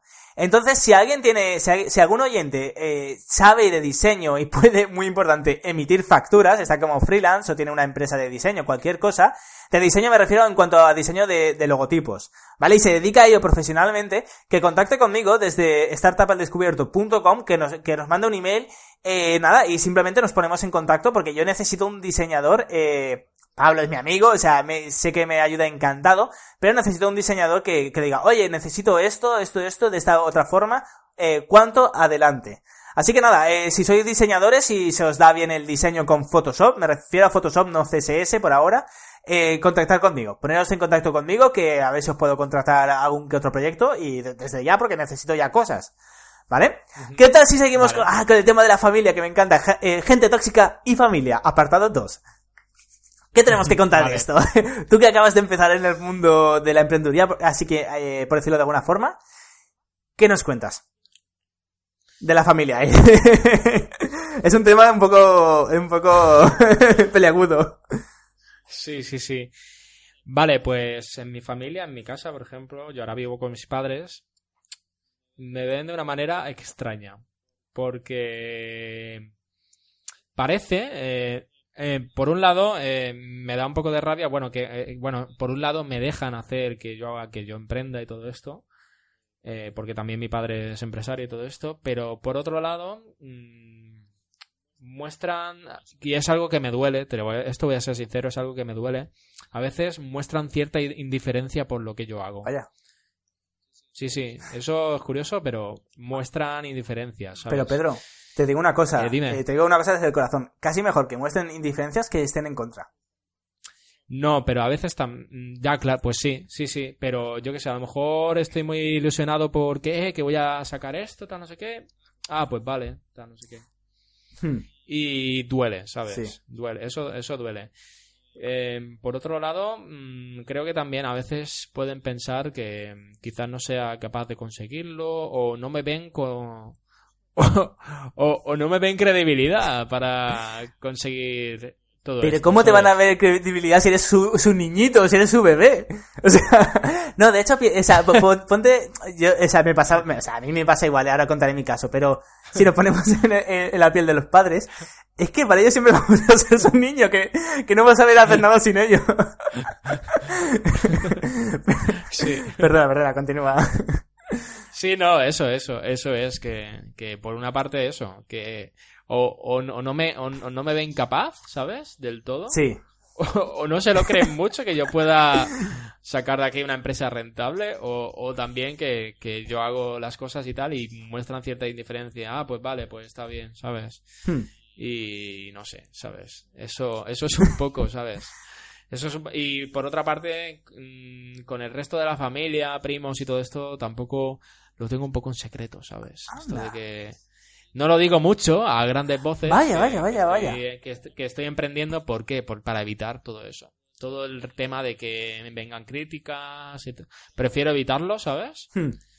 Y en familia, no sé, no lo digo mucho. Que estoy. Digo que estoy trabajando y tal, pero tampoco dejo que me pregunten demasiado, ¿sabes? Qué bueno. Lo cual es, eh, lo cual es difícil, pero parte lo hago para evitarme. Vale, eh, o sea que te digan, vale, es el primer mes o el segundo mes que llevas emprendiendo y tal, que ya te, está, te estará ganando 2.000 euros al mes, por lo menos, ¿no? Ah, sí, y sí, sí. claro, al principio tú sabes que yo, de hecho, ahora mismo no tengo sueldo y tal. Sí, sí, sí. Porque todo lo estoy todo lo que tengo lo estoy invirtiendo. Y claro, prefiero que ni entrar ya en ese juego, Mm. ¿sabes? De, de dar explicaciones ni nada. Porque, ¿Por qué? Porque es que, es que, es que no lo van a entender. No lo van, no, van a, no lo van a entender si son personas que están acostumbradas al tener un trabajo por cuenta ajena, a tener la vida fácil y todo esto. Y, y bueno, y tú sabes que, que crear una empresa y ser emprendedor y tal no es fácil porque sobre todo siempre cuentas con esa incertidumbre que no sabes cómo te van a salir las cosas Hmm. o cómo tienes que actuar y todo esto. Sí, sí, sí, sí. Y prefiero no dar explicaciones. En cuanto a amigos, eh, por ejemplo... eh, Una pregunta, antes, antes lo- de ir a amigos, eh, la familia, ¿tú crees que te comprenden? Es porque eso es, eh, cuando hablan con emprendedores, eh, muchas veces me dicen, es que mis padres no me comprenden. No. del, sí, es- del todo. O sea, del todo en, en su esencia. nadie, me, nadie me comprende totalmente. De, de hecho, me gusta mucho hablar contigo, con Lázaro, con, con Frank, que lo vi ayer y todo esto, porque vosotros sí que me comprendéis, ¿sabes? Digo, digo coño, una persona que, que más o menos me comprende, tío, ¿me entiendes? ¿Sabes? Hmm. Y, y eso es lo guay, ¿sabes? Eh, que, que incluso te das cuenta de que con estos amigos y tal eh, conectan más y, y te entienden mejor que con tu propia familia, ¿sabes? Sí, porque si no, es todo gente tóxica. Sí, sí, sí, exacto. Hmm. Y bueno, y, y- y- y cositas como esta de que muestran indifer- indiferencia, que no te vean capaz de conseguirlo y todo esto, pues duele y te y te genera sentimientos un poco de joder, tío, que Hmm. qué pena, tío, sabes, te sientes mal a veces, incluso por esto. Pues sí, eh, sí, y sí, te entiendo perfectamente. Es- Ahora, ahora diré mi caso, pero Es muy incómodo, ¿eh? Es incómodo. sí. Eh, Yo creo que es incómodo, también es diferente eh, porque vives con ellos. O sea, eso, no, ahora en serio, parece una gilipollez. eh, pero yo, eh, de hecho, mira, ahora cuando terminemos el podcast, tengo que grabar, tengo que editar un, un vídeo y yo ya me voy a comer con mi madre. Eh, que Sí. me iré a Valencia a comer con ella. Pero yo como no vi- como vivo solo, eh, no tengo que estar discutiendo con mi madre. Ahora contaré mi caso, pero, o sea, también es incómodo, o sea, siempre es incómodo que no te comprendan tus padres, pero yo creo que también lo que te pasa es que vives con ellos. Y, y claro, Claro. eh, sí. todo lo que ganas lo reinviertes y entonces no tienes para pillarte un piso. Y ellos dicen, eh, pero eres tonto si ganas, ¿por qué lo reinviertes? Y eh, no digo que sea el caso de tus padres, que te digan que eres tonto que porque reinviertes, pero es que no entienden el concepto de quiero crecer, o sea, necesito crecer. Claro. Entonces, No, no, es el- filosofía y el diferente. que- y el hecho de que yo esté pagando, cuando les dije que voy a pagar a una empresa que me va a llevar las campañas de tráfico, Hmm. po- para empezar, no saben ni qué es esto de captación de tráfico. Y y digo, pero, pero ¿qué es esto? Tal, no sé qué, tal. Y, y dice, pero tú estás loco y pagarlo a una empresa. Y, y me dijo mi padre, pero porque delegar sería lo último que tendrías que hacer, tal, no sé qué. Ah, no. Pero, pero es que la visión que yo tengo es muy distinta, ¿sabes? O sea, yo quiero eh, ciertas partes de mi negocio, ¿sabes? Hmm. Tenerlas ya eh, listas. Es decir, por ejemplo, que yo contrate a un equipo, ¿sabes? Que me lleve a mí las campañas. Por un lado, me va a quitar tiempo para luego poder eh, atender a los clientes y, y- y hacer lo que realmente importa, ¿sabes? Qué bueno, sí, sí, sí. Y, y eso, eh, de hecho, eso, o sea, invertir en tráfico y todo esto va a ser lo que a mí me va a traer clientes también. Y, y por otra parte, eh, me voy acostumbrando con el hecho de delegar cosas, porque es algo que quiero hacer. Cosas que, que vea que no puedo hacerlas yo, delegarlo en otra persona o en otra empresa, Qué bueno. precisamente para, con esa visión de crecer, de no ser el típico autónomo que es un pulpo que lo hace todo, ¿sabes? Sí, sí, sí, que... que yo, yo no quiero entrar en ese juego, ¿sabes? Yo, de hecho, eh, tengo que delegar muchas cosas. Lo que pasa es que eh, la, bueno, la campaña de marketing la tengo clarísima. De hecho, estamos hablando prácticamente todos los días de cómo te va eh, por WhatsApp. Porque tengo que delegar eh, a la campaña de marketing, pero también muchas otras cosas. Me encanta la programación, y esto ya lo hablaremos al final del podcast. Me encanta la programación, me encanta programar, y eh, me estoy pasando el 80, entre el 80 y el 85% del tiempo, lo estoy dedicando a otras cosas. Y me queda entre el 5 y el 10% del tiempo, literalmente, del tiempo, eh, solo para programar. Y bueno, el 80% del tiempo es para formación, 5 o 10% para programar, y el resto en gestión. Y eh, tengo que delegar. O sea, tengo que delegar muchas cosas y tengo que ver cómo delegar porque. Porque es que al final acabas haciendo cosas que ni te gustan. Y, y la familia tampoco, o sea, la familia, amigos, gente, gente en general no entiende el de, pero si ganas más dinero si no delegas. Ya, pero es que, primero, no me permite crecer y segundo es que no me gusta y otro lo va a hacer mejor que yo. Ya está, ahí no, hay, no hay más. Mm. Una empresa que se dedica exclusivamente a diseño va a hacer un, diseño mejor que yo, aunque yo sepa. O una empresa que se dedica exclusivamente a marketing, eh, a marketing online, a campañas de marketing online, las va a hacer mejor que yo y va a poder invertir más tiempo que yo y además tiene más conocimientos que yo. En menos tiempo van a hacer más. Entonces, eh, es básico, es básico. Y entonces, falta el tema de amigos que te había cortado. ¿Querías comentar algo en cuanto a gente tóxica y amigos? Bueno, los amigos yo también los tengo muy... Em, a ver, eh, hay las personas con las que yo me suelo juntar, amigos y tal, entienden muy bien mi postura y todo esto, ¿sabes? Y, no, y no critican lo que estoy haciendo, ¿sabes? A lo mejor sí que tienen otra forma de vivir ellos y tal, pero no me lo critican excesivamente, ¿sabes? A lo mejor sí que hay algún amigo que me dice, ostras, pero, pero con esto ya, ya, ya estás viviendo de esto, tal, no sé qué. Hmm. Y no es tan rápido todo, ¿sabes? Y, y eso, eh, tampoco intento sacar mucho el tema, ¿sabes? Entre amigos y tal, pero bueno, como ya yo ya los últimos años he tratado de, juntarme con personas que no sean negativas y todo esto, hmm. no, no tengo demasiados problemas, ¿sabes? Qué bueno. Vale, perfecto, si quieres todo mi caso. Sí, eh, sí, quiero decir una advertencia. Primero, mamá, si me estás escuchando, por favor, eh, apaga el móvil ahora mismo, porque voy a hablar del tema de la familia. Una pregunta, ¿tu madre es oyente del podcast? Nada, que, va, que va. Le diré que... De, hecho, le, eh, le digo... Eh, te, he nombrado. ¡Ay, Dios mío! Seguro que te has cagado en mí. Digo, hombre, un poquito. Qué bueno. Porque ya me conoce. Digo, no, no, te, te, ay, digo, he dicho tal cosa. ay, Dios mío, ay, Dios mío, ay, Dios mío. Pero le pasaré este podcast para que lo escuche, este episodio. A ver, el tema familia. tengo, eh, yo tengo que dar las gracias a mis padres. Porque, eh, sobre, bueno, sobre todo a mi madre, que es la que más me ha apoyado. Porque yo, o sea, tengo, tengo de, eh, un recuerdo de pequeño de eso de que, que tienes, ya que sé, 13, 14 años o menos, y te acuerdas, y es un recuerdo que digo, que, que, era una tontería, ¿vale? Fíjate, era, quería hacer una máquina que tú simplemente ponías cacahuetes, ponías, eh, yo qué sé, cacahuetes, almendras en, en otro, eh, era como un, eh, tenía tres compartimentos, y no ponías cacahuetes, otro almendras, y otro, eh, yo que sé, anacardos, por ejemplo. Y quería crear la máquina desde cero, sí, o sea, sí, sin chips ni nada, y eso era pequeño, tendría, no, ahora que recuerdo tendría unos 12, 11, 12 años. Y quería crear la máquina y lo tenía en mi cabeza, eh, de que abriendo una rejilla cayeran, pero luego se cerraba. Era una tontería, por decirlo de alguna forma. Pero recuerdo que se lo comenté, eh, que se lo comenté a mis padres, y mi madre dijo, Pedro, o sea, mi padre dice, Pedro, llévate al niño al corte inglés y cómprale lo que haga falta para, o sea, las piezas que hagan falta para hacer eso. Para que haga eso, porque sí, oye, o sea, si quieren montar eso, no se va a montar un negocio de eso ni nada, pero oye, eh, es bueno que, es bueno que, que estudie cosas y que, y que practique, que aprenda. Entonces, mis padres, eh, sí que es cierto que, por decirlo de alguna forma, eh, me han dejado, me han dado bastante libertad en hacer lo que me gusta. Yo, por ejemplo, desde los 8 años, eh, que mis padres compraron un MS2 3.11. Eh, vamos, eh, estaba yo, empecé con, el ordenador y siempre me malcriaron, pero porque vieron que no jugaba, sino que estudiaba. Entonces, yo desde, o sea, de, mi clase era de los primeros que tenía un ordenador, aunque era un ordenador viejo. Entonces, eh, siempre sí que es cierto que me han, eh, o sea, que me han dejado estudiar informática a mis anchas. ¿Vale? Si a lo mejor quería hacer un curso de mecanografía con nueve años, pues eh, me lo pagaban el curso de, de, mecanografía. Y también me pagaron uno para desmontajes de ordenador desde cero, que yo era el más, o sea, tendría a lo mejor, eh, entonces 10 años, creo que de hecho no, tenía 11 años cuando hice ese curso de montar un ordenador desde cero y el resto de compañeros tenían eh, 25 o 30 años, entonces era super hardcore todo.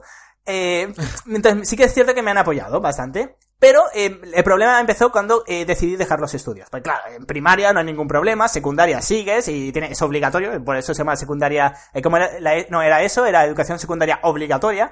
Pero claro, luego, eh, en vez de hacer FP, yo quería ya emprender, quería montarme mi primera empresa y hice un FP. Y bueno, me- ¿qué cojones hice un FP? Me obligó mi madre a hacer un, F- un FP eh, porque, por el tema de los estudios, ¿vale? Es decir, tú estudia lo que te dé la gana en tu tiempo libre, en tu hobby, sé creativo, aprende, que eso siempre es bueno para el cerebro, pero no te salgas de lo que diga el gobierno. Y el gobierno dice que hay que estudiar. La sociedad, la sociedad. Entonces era en plan, eh, termina el FP. Entonces terminé el FP eh, medio, eh, muy asqueado, ya empecé en el mundo de las empresas a montarme mis propios proyectos. Y eh, en el superior fue cuando ya discutí con mis padres, sobre todo con mi madre, porque a mi padre eh, le quiero mucho y todo eso, pero es bastante más pasota.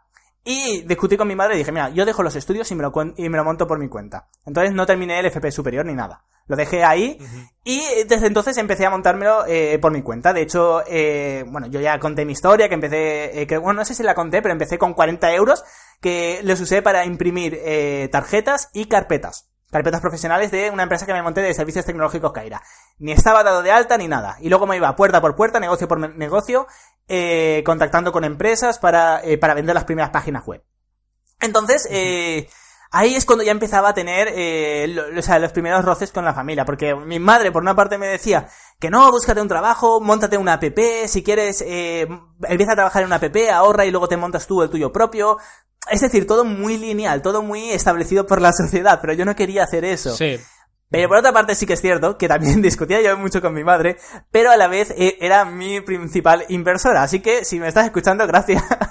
Porque cuando necesitaba a lo mejor pagar la cuota del autónomo, que no existía la tarifa de, los 50 euros que existe ahora, o cuando tenía que pagar algo, si algún mes iba mal, pues me dejaba eh, 100 euros, 150 euros. Entonces, realmente si no llega a ser por ella, porque ella en, o sea, ella cuando he necesitado dinero a lo mejor para un negocio, siem- eh, o sea, para un negocio que, que hablando de negocios luego que han sido digitales. Entonces ella siempre me ha apoyado en ese aspecto. Pero por otra parte es horrible, porque siempre discuto con ella, siempre. Seguro que ahora cuando vaya voy a discutir con ella. porque es en plan, ay, y, y con lo bien que estabas en la empresa, que, te- que no te preocupabas eh, de, de que los clientes no te pagaran, o que no te preocupabas de no sé qué. Eh, entonces es horrible. El tema, entonces el tema de, de mi familia, yo reconozco que he tenido muchísima suerte, pero también es cierto que he empezado empecé muy muy joven a emprender, a montarme proyectos, entonces claro, cuando mi madre veía eh, que, que uno no me funcionaba, otro tampoco, y que solo perdía dinero, por, deci- por decirlo de alguna forma, yo lo que sí que conseguí es decirle, vale, pero piensa todo lo que he aprendido. Dice, ya, ya, pero no has ganado dinero. Digo, bueno, pero tampoco he perdido. Realmente, en estos meses eh, he conseguido dinero suficiente para vivir y a lo mejor habré perdido 100 euros de, eh, de de lo invertido inicialmente. Digo, pero piensa de que durante este mes he, he estado ganando dinerito y eh, que he aprendido un montón de cosas que me va a seguir para- eh, que me va a servir para el siguiente proyecto. Y mi madre, Sí. pero búscate un trabajo. Y yo, que no, que no, que el siguiente, el siguiente. Y dice, ¿y el siguiente te va a funcionar? Y yo, que sí, casi seguro que sí. Y si no funciona, tendré más conocimientos para el siguiente. Entonces, eh, fue, fue muy duro. Mi padre era en eso siempre ha sido bastante más pasota de, oye, si el niño es feliz, que haga lo que quiera. Tampoco me ponía pega, ni, ni me ayudaba tanto como mi madre. Mi madre siempre me ha apoyado muchísimo más, pero siempre ha estado en contra de, en contra de, o sea, de que emprendiera, porque, a ver, yo entiendo que era su, eras un niño, por decirlo de alguna forma, y no quería que viera, o sea, no quería ver las hostias que me metía, porque claro, con 18 años hasta llegar hasta ahora que, que tengo un pisito para mí solo muy, muy chulo, eh, que tengo dinero, eh, o sea, que, que voy a, que puedo ahorrar, etcétera, y que puedo crecer, hasta llegar ahora han pasado nueve años. Entonces, eh, Sí. yo reconozco que he tenido la suerte que no han tenido otras personas de que he tenido unos padres que, eh, que bueno, por decirlo de alguna forma, eh, aunque estaban en contra, sobre todo mi madre, aunque estaba en contra de que emprendiera como lo hacía, eh, sí que es cierto de que, bueno, eh, el niño emprende, el niño deja los estudios, emprende, ahora tengo dos opciones. Y esto me di cuenta de que mi, de que mi madre es así, que actúa así. Eh, primero me dice que no haga algo, y cuando lo hago por mis huevos, es cuando dice, vale, el niño lo ha hecho, eh, pues ahora le tengo que apoyar. Entonces, eh, sí que es cierto que le cogí el rollo y era eso. eh. De hecho, recuerdo cuando Sí. me fui a Brasil, que con 20 años me cogí la mochila y me fui. Acababa de cumplir 20 años, me cogí la mochila y me fui a Brasil eh, nueve días. Y mi madre era, que tú no te vas, que tú no te vas, que tú, tú no te vas. Y le dije, acabo de comprar el billete. Y me dice, que no te vas. Y yo, acabo de comprar y no pienso perder el dinero. Y me dice, bueno, entonces te apoyo. O sea, es un poquito así mi madre, ¿sabes? Sí, sí, sí. pero bueno, yo la verdad es que he tenido, aunque sí que me quejo muchísimo de lo, de que, bueno, de que sí que ha sido mi madre como gente negativa, porque supongo que no quería ver, cómo me hacía daño, eh, porque me metía muchas hostias en todos estos años, sí que es cierto que me ha apoyado mucho y lo tengo que reconocer. En cuanto al tema amigos, yo realmente es que desde pequeño mis amigos han sido muy especiales. Eh, en el, no sé si esto es bueno o es malo han sido muy especiales en cuanto a que han sido gente, no sé si llamarlos eruditos o gente que son muy, muy inteligentes y que siempre han tenido una visión de, eh, de las cosas diferentes. Entonces jamás, jamás, jamás en el tema amigos he tenido, o sea, amigos, amigos de verdad, he tenido eh, ningún problema de que me digan, ah, no hagas esto, o búscate un trabajo, o tal. Porque ya ellos ya son bastante especiales para entender que se pueden hacer las cosas de diferente forma. Entonces, si lo que me he encontrado simplemente es gente tóxica que por todas partes, y sobre todo tratando con clientes o clientes tóxicos, con 18 años no te toman en serio, etcétera. Ahí sí que he tenido muchos problemas, pero, pero realmente en cuanto, yo sí que he tenido suerte. Seguramente, bueno, seguramente habría seguido igual, aunque no hubiera tenido suerte, me habría metido más leches, pero, eh, pero me habría sido muchísimo más duro, eh, si no, si mi familia a las malas no me hubiera ayudado y mis amigos hubieran sido todo lo contrario. Así que ese es mi caso. ¿Qué te parece? Me parece muy bien, muy bien. Yo ya conocía bastante el caso y tal, pero, pero me ha gustado mucho que lo hayas contado desde, desde cero y tal. Eh, pues, pues sí que me, lo imagino, por ejemplo, porque yo, por ejemplo, cuando tenía 18 años, yo no sabía ni que iba a crear una empresa ni nada de esto, ¿sabes? Yo en ese momento, pues me acuerdo que, yo qué sé, que salía a tomar algo con los amigos, que tocaba con el grupo y todo esto, pero, no fue hasta los 21 años o así que ya comencé a plantearme lo de emprender y todo esto, ¿sabes? Hmm. Que, yo comento que, empecé a aprender marketing online y todo esto hace tres años, ¿no? Sí, sí. Y, es por eso, es que coincide con eso, que yo tenía 21 años y, y era cuando ya me comenzaba a plantear un poco todo esto, ¿sabes? No fue hasta los 21 que comencé a pensar, ¿sabes? Digo, voy a, me, gustaría emprender un proyecto y tal, ¿sabes? Y me ha gustado mucho que, hayas contado un poco esa, esa, transición que has ido haciendo y todo esto. Sí, eh, de hecho, eh, de hecho, la verdad, ahora, estoy recordando cosas, pero yo desde muy pequeño, o sea, desde que tenía 8 años, tenía muy claro eh, que, bueno, hiciera lo que hiciera, quería... Yo no o sea, antes ni existía la palabra emprender, también seamos realistas. Eh, pero sabía eh, que quería hacer las cosas. Recuerdo que con 8 años ya empecé con el mundo, 8 o 9 años, empecé con el mundo de las páginas web. Con 14, 15 años recuerdo que lancé unos programas que fueron descargados por cientos de miles de personas. No voy a decir que programas porque creo que rozaban la legalidad.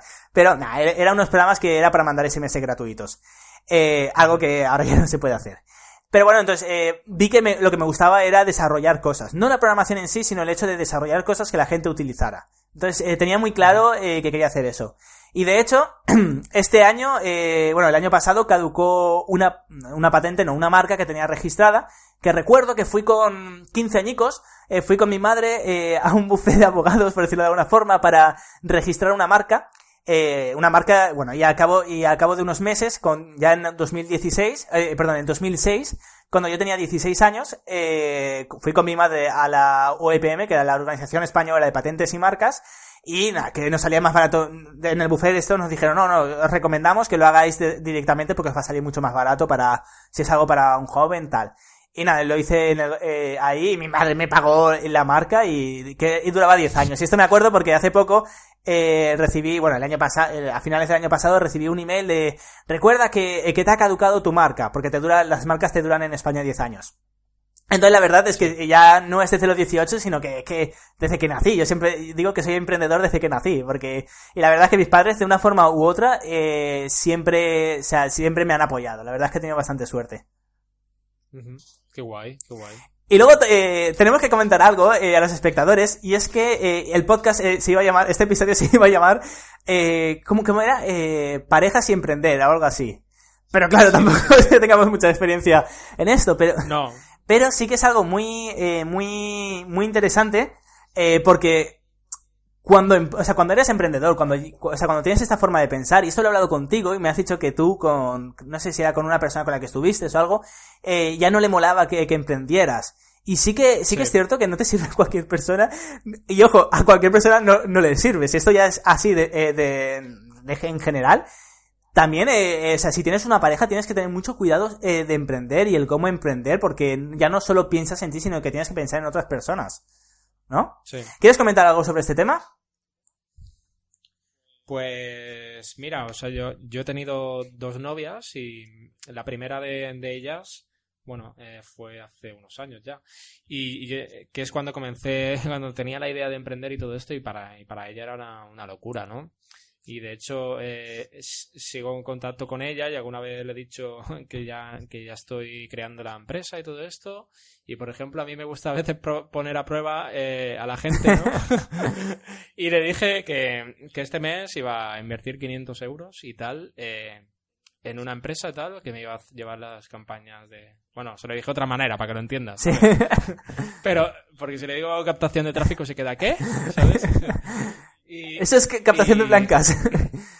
y nada, y me dijo que, que, que si, que si estuviera conmigo no me dejaría tirar el dinero de esa manera, tal, no sé qué. Horrible. Joder, que, eh, ta- también me dijo, joder, que, que, que eso es la mitad de mi alquiler, tal, no sé qué. ¿Tiene un alquiler de 500 euros? ¿De 1000 euros? No, no, no, la mitad. eh, O, o sea, a, a ver, que, o sea, quería decir 500 euros en la, en la no, perdona. De su sueldo. Eh, no, no, no, no, no. Eh, es su alquiler. 500 euros es su Vale, alquiler. vale, vale. Sí, sí, no, no, joder, vaya. No, no, sí, no. sí, sí, sí, sí. Sí. O también dijo, joder, que 500 euros es la mitad de mi sueldo. Sí. Y me quedo, vale, pero... Entonces no crezco. Y nada. No, o sea, y, y nos llevamos bien y tal, pero mejor, menos mal que, que lo dejamos y tal, porque es que no, no lo hubiera entendido, ¿sabes? Sí. que yo, que yo emprenda y todo esto. Luego estuve con otra chica y tal, que sí que entendía todo esto mucho y me, me apoyaba mucho. Y, y eso, eso fue muy guay, porque la verdad es que me cambió un poco el chip y, y con ella fue que, que me animé también a, a, a crear proyectos y todo esto, porque decía que veía en mí que, que mucha gente eh, se queda con de brazos cruzados, ¿no?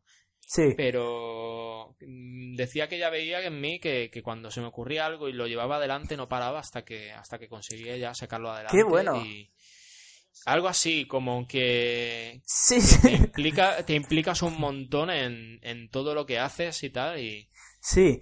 Y, y no descansas hasta que ya es una realidad o lo que sea sabes algo así me, me dijo y eso me gustó mucho Pero fíjate también, y esto es muy interesante, eh, indiferentemente sean mujeres u hombres, ¿eh? Eh, que bueno, eso está muy bien sobre el papel, pero luego, en este caso, era una chica con la que salía, estás diciendo, y está genial. Pero hay muchas veces sobre el papel que dicen eso, pero que luego no soportarían estar con un emprendedor. Y esto es muy, esto es así, ¿eh? De hecho, hay una cosa que me toca mucho las narices, eh, Sí. que son amigas, que, que aprecio muchísimo, que tienen novios, y hay una frase que, que es que me mata. Y es en plan, es que ojalá mi novio fuera la, la mitad eh, de movido de lo que eres tú, ¿no? De que te emprendes. Y es en plan, o sea, si fuera la mitad de lo que soy yo, es que no le soportaría seguramente. O sea, te conozco, eres mi amiga, te quiero mucho, pero es que no le soportarías. Tú no puedes estar con una persona emprendedora, porque, o sea, te, te o sea, te, te- te mueres. Entonces también eh, hay que tener mucho cuidado eh, con eso, porque sobre el papel, eh, mis amigos y mis amigas están encantadas conmigo, dicen que hago lo correcto, que ojalá todo el mundo fuera como yo. Pero si ellos lo- le intentaran, se pegarían un tiro. Y segundo, seguramente, y esto es muy interesante, seguramente no podrían estar con una persona así. Por varios motivos. Y de nuevo, aquí ya no digo que sean las chicas, hablo en general, de parejas, ya sean chicos o chicas.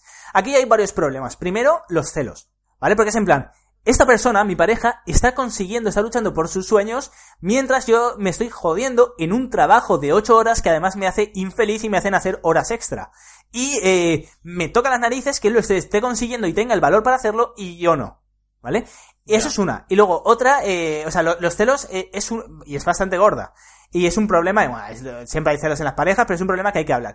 Y luego hay otra que sería, bueno, estos serían celos, envidia. Y luego hay otro problema que, eh, que sería el que no puedes soportar el estrés que quizá eso puede conllevar. Porque yo, eh, también eh, con la pareja con la que estaba cuando era joven, sí que es cierto que, que la estresaba un huevo. Eh, y eso es culpa mía, eso ya, ya, ya- yo ya he aprendido a lo que sea mi trabajo y mi estrés, me lo quedo yo y no lo retransmito ni a mi familia ni a nadie. Pero eh, sí que es cierto que, bueno, un emprendedor tiene una vida movida, que a lo mejor te... eh, de hecho, ahora, antes de hacer el podcast, te dije, sí, ahora me voy a ir a Madrid, no sé qué, no sé cuánto, luego me tengo que ir a Barcelona a grabar. Eh, bueno, de hecho, primero es a Barcelona y luego a Madrid.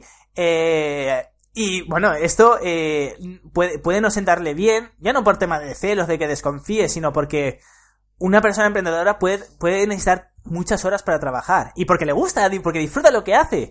Y hay gente que dice, oye, me parece genial, pero yo no puedo estar con una persona así. Entonces también es, es curioso, pero el emprender no es el ser empresario de que estás tus horas y te vas a casa y ya está, sino es más una actitud, una forma de ver la vida, una forma de afrontar los problemas, una, una forma de crear proyectos, de no rendirte, Sí. sino de estar siempre creciendo, de no decir, genial, tengo 10.000 euros al mes, me quedo aquí, sino, no es una cuestión de dinero, es que es una cuestión de crear nuevas cosas. Entonces, eh, el encontrar una, eh, una pareja debe ser una pareja muy especial para que nos soporte, porque también nos tienen que soportar.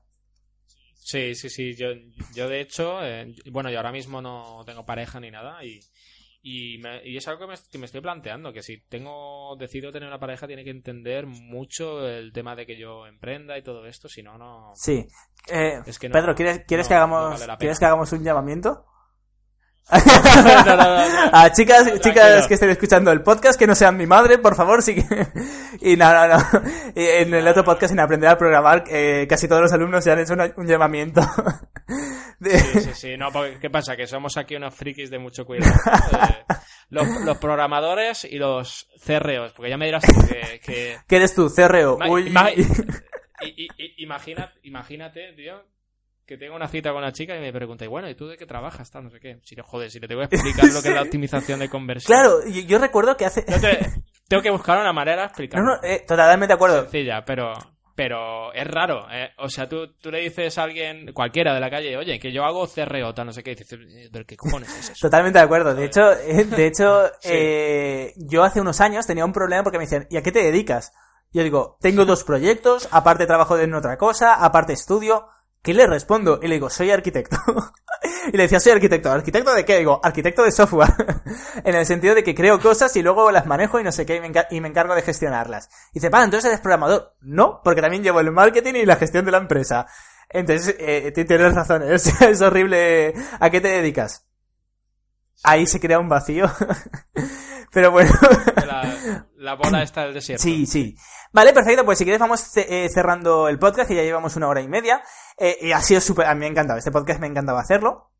Si quieres, Pedro... No, no, ¿tú crees que no nos dejamos nada? Más o menos hemos hablado un poco todo, sí, ¿no? sí, sí, sí. Además, siempre podemos hacer segunda, tercera, cuarta parte para seguir quejándonos de nuestra familia y desahogarnos. Esto es mejor que ir a un psicólogo, esto es mejor que una terapia. Pues sí, la verdad. Y gratis, Ah, ¿eh? es- ¡Ah, qué bueno! El otro día estaba viendo un programa que hace que, que, bueno, que hace un emprendedor eh, que lleva a otros emprendedores, es solo de emprendedores.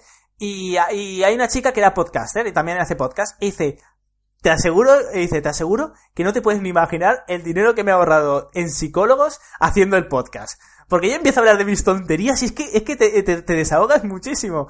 Y parece una tontería, pero... Ah, sí. Bu- Bueno, a ver, que, que esto es el late show de Joan Boluda, ¿no? Sí, es verdad que no, no, o sea, sab- eh, no sabía si era en ese o en otro, pero sí, sí, eh, si lo has escuchado es en ese, creo, sí, sí. creo que me acuerdo que, que era una chica que había hecho una tienda online de, de, de ropa para Ah, bebé, sí, algo así, sí, ¿puede sí, sí. Vale, sí, porque solo he visto cinco de, del Late Show y ese era uno, así que seguramente sería ella. Eh, sí, sí, sí, sí, sí, sí. Y decía eso, que, que, que se, ha- que se había ahorrado un montón de dinero en el psicólogo. Eh, no, no, pero es verdad, es verdad. El podcast, yo, yo me lo paso súper bien grabando es- eh, este podcast, es súper divertido. Vale, perfecto. Eh, no, no, no sé, yo creo que no se nos queda nada. Hemos hablado de gente tóxica, los tipos que hay, de la familia, de los amigos, de nuestros casos y un poquito por encima de las parejas. En general está bien. Ah, por favor, dejadnos mucho feedback. Pero antes, antes, mi sección favorita, Mastermind. Vale, eh, tenemos que ponernos algún reto para la próxima semana o para las próximas semanas. Tú al principio del podcast Vale. habías dicho alguno, pero no me acuerdo. Sí, sí, sí. Ahora, ahora yo estaba pensando, eh, te digo, es el tema de acabar el libro. Ah, es verdad, es verdad. ¿Cuándo, cuándo acabar el libro? Vale, Eh, espera. Mm, vale, ponemos fecha. Tengo, tengo aquí. Vale, si quieres voy diciendo... Yo, yo- yo- yo me puse, yo me puse una fecha. Vale. Ah, Eh, la, estoy, la estoy buscando. vale, si quieres digo el mío, Espera. el mío mientras o me espero o... Vale, eh, lo tengo Vale, aquí. perfecto. Vale, eh, pues el libro que he comentado que estoy escribiendo sobre los fundamentos del CRO, que tampoco pienso que sea muy, muy, muy, muy largo porque serán fundamentos. Hmm. Y de hecho, la facilidad que tengo es que tengo mucho contenido ya hecho para el podcast, el arte de la conversión y todo esto, y eso ayuda. Sí, ¿sabes? sí, sí, sí, lógicamente. Porque ya, ya tengo un poco textos hechos y, to- y todo esto, simplemente es un poco recopilar. Y pues mi meta sería eh, que ya tenga el libro acabado. A ver, estamos a abril, mayo. Yo creo que en un mes y medio quizás pueda bastarme. Vale. eh, Y pienso dedicarle una hora cada día, levantarme. mes y medio, Venga, pongamos, La, eh, sería la fe- la fecha, la fecha es el 1 de junio de 2017. 1 de junio. Genial. Yo ese día, en principio, tendría que grabar y ya, ya hablaremos ese día, que va a ser muy interesante el 1 de junio. Eh, grabar que, que eh, bueno, eh, no voy a decir dónde, pero va a ser muy interesante que me, que me entrevistan. Genial, eh, el 1 de junio. Pero vamos a hacer otra cosa, va. Vamos a poner eh, un reto, un mini reto, para, para motivar así un poquito para la semana que viene, para el siguiente eh, podcast que grabemos. ¿Cuántas, eh, eh, si quieres en palabras o en páginas, cuántas crees que deberías de tener hechas? Mm, vamos a ver. em, mira, eh, hasta ahora por el momento he escrito la, la, o sea, lo que es la introducción y el primer capítulo y estoy con. De hecho, te voy a decir un momento que tengo aquí. Porque me creé un índice. ¿no? Ah, vale, perfecto. Eh, Vale, estoy. esto- es- va a constar, creo que en cuatro o cinco episodios o capítulos, ¿sabes? Que con, o sea, cinco, cinco secciones, ¿no? Hmm. Y a- algo así, más o menos. Quizá esto lo tenga que reestructurar o lo que sea, ¿no? Hmm. Y de hecho tengo la primera sección. La, la siguiente sección creo que no va a costarme mucho porque mucho contenido lo tengo en el podcast. Y luego el que me llevará más trabajo es la siguiente, Vale. la otra sección. Yo creo que más o menos cada, cada día eh, puedo escribir unas mil palabras. Multiplica, multiplica por, Por eh, 6, porque por si grabamos el podcast el domingo, Sí. ¿vale? Eh, Entonces, eh, 6.000 palabras para, el pro- para la próxima semana. eh, eh, No vale echarse atrás, ¿eh? Hay que cumplirlo. Cuenta de lunes, de lunes a, a viernes, mejor, Vale. porque voy a dedicarle de lunes a viernes. Perfecto, 5.000 palabras. 5.000 palabras. Perfecto. sí, sí, sí. Vale, va, pues eh, me toca. Eh, en mi caso, eh, yo mi reto, porque es que si no, no lo voy a hacer al final, es por fin programar desde cero la pasarela nueva de Wilux con Stripe. Voy a eliminar totalmente PayPal y para la semana que viene, para el próximo podcast, quiero ya tener la pasarela montada y toda la web montada por fin. ¿Vale? Así que mi reto va a ser programarlo desde cero, porque claro, si usas WordPress, pues hay un plugin que te lo hace todo. Pero si, si lo haces bien desde cero, por decirlo de alguna forma, hay que programarlo desde cero. Además, eh, aprovecharé y seguramente haré un curso que lo venderé para programar sobre la API de, de Stripe. Así que mi reto es tener ya terminada la pasarela nueva para Wilux. Así ya podré, a, eh, a partir del mes que viene, lanzar las nuevas campañas y tenerlo todo listo. ¿Vale? Por Vale, cierto, eh, por vale. cierto, eh, perdona que haga publicidad, eh, pero es que justamente es curioso porque, porque esto la gente no lo sabe, pero cuando nosotros decimos eh, Joan Boluda, a mí me suena el móvil y, y es un mensaje que me ha mandado Joan. Y esto parece coña, pero es que ya, ya me ha pasado varias veces. La semana pasada también me pasó. Y ahora, y has dicho eh, Late Show de Joan Boluda. Y veo que se me ha encendido el móvil y me, y me ha vuelto a aparecer Joan Boluda te ha mandado un email. ¿En serio? Sí. Y me ha dicho eh, otro, ¿vale? ¿Y esto de otro qué quiere decir? Que tenemos otro cliente en ranggoogle.com. Así que... ¡Wow! Bien, ¡Felicidades! ya vamos teniendo cada vez más clientes. Recordar que era la plataforma que me he montado con Joan, que simplemente pones tu página web, tus keys, es decir, tus palabras clave, y te va diciendo la posición en la que está cada palabra todos los días. Y así sabes eh, cómo, cómo enfocar las campañas de marketing. Y nada, es eh, rank de R, E- R-A-N-K, eh, y luego es O-O-G-L-E.com, sin la G de Google. O sea, es como rank Google, pero sin la G de Google, sin la primera G. Así que nada, si quieres vamos despidiendo este podcast, ahora que ya hemos hecho el Mastermind. Y, Vale, eh, bueno, despídelo tú, que a ti te gusta. Sí, a ti tú lo haces mil veces mejor, que yo soy un desastre. Para cerrar. Vale. No, bueno, antes de todo, eh, nos gustaría que nos comentarais por correo en startupaldescubierto.com si os hace ganas el, el grupo de Facebook este privado que queremos abrir para, para vosotros, para que nos preguntéis cosas, para que podáis hablar con otros oyentes, que podáis plantear algo sobre lo que hemos comentado, lo que sea, para hacer un poquito de comunidad, ¿no? Sí. Y nuestra idea es ir creando un grupo de Facebook donde estemos todos los, todas las personas que formamos parte de, de Startup al Descubierto, ¿sabes? Al final. Hmm. Porque también, o sea, aparte de nosotros dos, también sois vosotros los oyentes, porque esto también lo hacemos para aprender nosotros, pero para que, para que aprendáis vosotros. Y a través de este grupo estaría bien, pues, compartir experiencias, compartir un poco qué estamos haciendo. Si, si alguien tiene una, una duda y se queda atascado en algún punto y no sabe qué hacer, pues alguno de nosotros eh, le, puede, le puede responder si sabe cómo hacerlo. No sé, Perfecto. yo creo que estaría, estaría muy chulo. Escribirnos un email y nos decís eh, que me interesa estar apuntado en este grupo privado, Hmm. tal. Y, y os agregaremos pronto. De hecho, tenemos Un unas cuantas personas que, que quieren formar parte Hmm. y a ver si la abrimos pronto y comenzamos a darle Sí, vida. recordad, startupaldescubierto.com. Ahí es la web donde podéis mandarnos un mensaje. Vale, perfecto. Pues hasta aquí hemos llegado. Espero que os haya gustado este episodio. Nos vemos eh, a la próxima. Y nada, un abrazo. Perfecto, pues nada, nos vemos en la próxima semana. Hasta entonces.